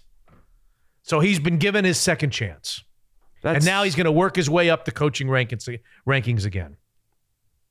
I don't know. That's a big blind eye. I mean, that's It's a huge blind if eye. you turn a if you turn a blind eye to one, 52 yeah, wow, alleged sexual assaults by Baylor football players on Art Briles' watch while at Baylor. He ended up out of a job, and now, after a little bit of time away, he's being given afforded a second chance, Well, second opportunity. sounds like good people landed on their feet. Good for him. I mean, jeez. My uh my little trivia. I don't know that it's a stump the band because you don't. There's like seven answers, but I just I find this interesting. Do you know the name DeMar DeRozan? I do because of USC. I know he's from Compton. He played at USC against the Huskies. Is he from Compton? Yeah, All right, he was a good player at USC. sure. He could jump out of the gym. I remember. He was a terrific player for right now. the Toronto Raptors. Oh, I'm not sure. I think he was at San Antonio. Now I think he's with Chicago making a lot of money. He's an NBA All Star, but his name is DeMar, he's DeMar DeRozan. I was happened to be stuck in a in a hotel bar watching All Star Weekend because I had nothing to do. So and he I, probably was on there, right? yeah, I mean, Yeah. yeah. he was doing something. But yeah, I watched almost all of it. So yeah, he's having a great year from what I was told. So on Saturday night in a loss to Memphis, and the reason I people are like, why, why are you bringing up DeMar DeRozan? Well, I'm going to tell you. I, I'm glad you asked. Uh, on Saturday in a game against Ja- in a game against Memphis, John Morant, um, DeMar DeRozan only scored 31 points, Oh, okay. which means his streak of eight consecutive games of scoring 35 or more impressive. was now over. Okay. And I was stunned when I read the article that he becomes the seventh player, only seven players in the history of the NBA, Six before him. six before There's him, been some good ones. had scored 35 points in eight consecutive NBA games. Would you like to take a shot on my version of Stump the Band at whom who those names might be? Michael Jordan, Kareem Abdul-Jabbar, Not on there. Steph Curry, Not on there. LeBron James. How- by, by the way, how is Steph Curry I- not on there? How is Le- how is Kareem Abdul-Jabbar? I don't I hope I got this right. I'm wasting a lot of people's time. Yeah, Karl Malone. not on Never. there. See, I, don't you feel like 30's kind of the, the the the line? 35 and more. That that that seems like a really Eight good game. consecutive games Okay. of 35. or Kobe more. Bryant. Did I say Kobe? Kobe's on there. Uh, Klay Thompson. okay, or- okay. These guys are just shooting like crazy these days, scoring. How like do you not come up with the very the first name that 1,000 no no sorry 999 people out of a Yeah. thousand the Yeah. first name they'd come up with you haven't even brought up in your first five guesses. He he would be the very first name that 999 out of 1,000 Oh. NBA Vinny Del Negro, no the guy that scored 100 in a game? Yeah, that guy. okay, gotcha. That guy. I should have gone with him first. Yeah. So here are the seven. I just find this funny. Okay. Here are the seven names of NBA historic players that have scored 35 points or more Okay. in eight consecutive games. Michael Jordan, LeBron James, Kobe Bryant, James Harden. I don't love. Yeah. Wilt Chamberlain, Yeah. Elgin Baylor, and DeMar DeRozan. Which name does not belong? Yeah. I'm sorry to DeMar DeRozan fans if you're listening. Yeah. He's Come having on. like a, a breakout year though, right? I mean, he's been a pretty good player. That's a pretty hefty list. it is. See, I was I thought I was gonna one of my guesses was gonna be Bernard King. Oh. Remember he came out of nowhere and like just was Oh. a scoring oh. machine after I he got remember. hurt. I'm old enough to remember Bernard King in college. Wow, you are old. I remember the Knicks. He was he was an All-American college player at the University of Tennessee. okay, and he there was another player there with him. Ernie Grunfeld. That's right. Yeah. In the Ernie and Bernie or the Bernie and Ernie show at Yep. Tennessee. Yes, he was a prolific scorer, and he would like score 50 a game, and then he'd blow out his knee Right. and miss like four years, and then come back. Right, but he, he'd have to change his game because he couldn't jump anymore. but he could shoot the hell out of the ball. He's fading away. It was weird. Yes. Anyway, not Bernard King. Yes. All right, I That's got, I got, I only have one more, but I'll let you go. I got four RIPS. Okay, four. Okay, so a friend of mine and former friend of the T Man show, Donnie Davis, this was all over TMZ. I don't know if you saw this. No. Was found dead past Tuesday in his room at Resorts mm-hmm. World in Las Sorry Vegas. to hear that. And foul play is suspected. Right. I know, I saw. I Somebody like, killed Donnie Davis. well, they don't know, but that they suspect it because the number of people who were in the room, also according to the police report, the, the male who was with him didn't want to speak to the cops and instead asked for a lawyer. So cops say they had trouble getting information from anyone who's in the room. Anyway, Donnie's a little person, and he he went to California. I, I saw him sitting. He's pool- a little person? Yeah. So on the show we called him Donnie the midget, but I don't think he used that that term Oh, anymore. oh, uh, okay, So he's okay. a called- yeah, He's a he's a little person. He's a little person. I saw a picture of him and who was the heavyweight champion? The the, the two brothers. Um, the Klitschko's. One of the Klitschko's and his Yeah. girlfriend and Donnie sitting poolside in the, in the magazine. I'm like, how does he weasel himself in? I don't, know. I don't even know who this person is. But he made a name. He, he worked with Britney Spears, Miley Cyrus, Wow. Seth MacFarlane, Mariah Carey, Joe Jonas, Kelly Osbourne, and Hayden. Oh, Hayden Wow. Panettiere. That was the girlfriend of the Klitschko. Anyway, he was also um, worked with Chelsea Handler. He made a name for he just he left us and is. then went and got famous. But he left you. he was 43 years old, and I'll tell you an insanely funny about uh, story about he and I off the air. I, it's uh one of the crazier stories, one of the crazier nights of my life. But I, I don't think it's appropriate to tell it, especially in the wake of him no longer being with us. But Okay. yeah, he was a big part of our show. Guess Did it's you- not unfiltered anymore. But go ahead. you- I'll run it by you, then you let me know what you think. so we were talking about earlier. We, we had the, the doctor on to talk about uh, heart aware, you know, awareness month. Heart health. Yes. Yes. Do you remember the amazing Jonathan in Las Vegas? No. I bet you do. He was a he was a magic act slash comedian. You'd probably recognize his face. The only time I ever saw him is if I stayed in the hotel that he was performing. I'd remember the hotel channel. I would just leave it on, and you'd see little clips of him. Yeah. Anyway, he's dead after battling heart disease Ooh. for years. Jeez. He was 63 years old. He died from congestive heart failure. Yeah. At his peak, he was making three million a year at ba- his Bally's oh. residency. So I, I feel like you'd recognize his face. Okay. Sally Kellerman. Sure. You Hot remember that? lips. Yeah. Hot lips from Mash. I never watched Mash. Well, she was Hot Lips in the movie. Oh, She was not Hot Lips in the TV show. she was not. No, that was what was her name? Swit? Lo- Loretta Swit. Swit, Loretta yeah. Swit played Yeah. Hot Lips on the TV show. Anyway, Sally Kellerman, she actually Star Trek fans loved her because she played Dr. Elizabeth Dehner in the original TV series second pilot. So anyway, she was also in a bunch of movies. She played Jodie Foster's mom in the 1980s movie called Foxes. She was 84 years old, so rest in peace. This one hit right after I got home, I feel like, from your house the last time we talked. Oh. Ivan Reitman. Well, I know that name. Yeah. His big break came with the college fraternity movie called National Lampoon's Animal House, which he produced. Oh, He directed producer. Bill Murray in. Hollywood producer. yeah, but then he turned into a director. He directed Bill Murray in Meatballs. Okay. You ever see Meatballs about the, the camp? Yeah, I don't think so. It's not great. It, it, it, it- I want to love it like I do all I know. those. I know the movie. I it doesn't hold up. It's not great. Okay. But then he, in 1981 Stripes, he directed Bill Murray again. Oh. Stripes is hilarious. Fantastic. But then he also directed the 1984 hit Ghostbusters. Oh, And then he just Never skyrocketed. Well, some people did. A, a lot of people. a did. few people liked it. Stripes was much better than Ghostbusters. Stripes very underrated, classic. The first hour of Stripes is a classic. The weirdness at the end with the RV and Russia, or I don't even remember that. yeah, see the, the the the last 30 minutes sucked. It's like a different movie.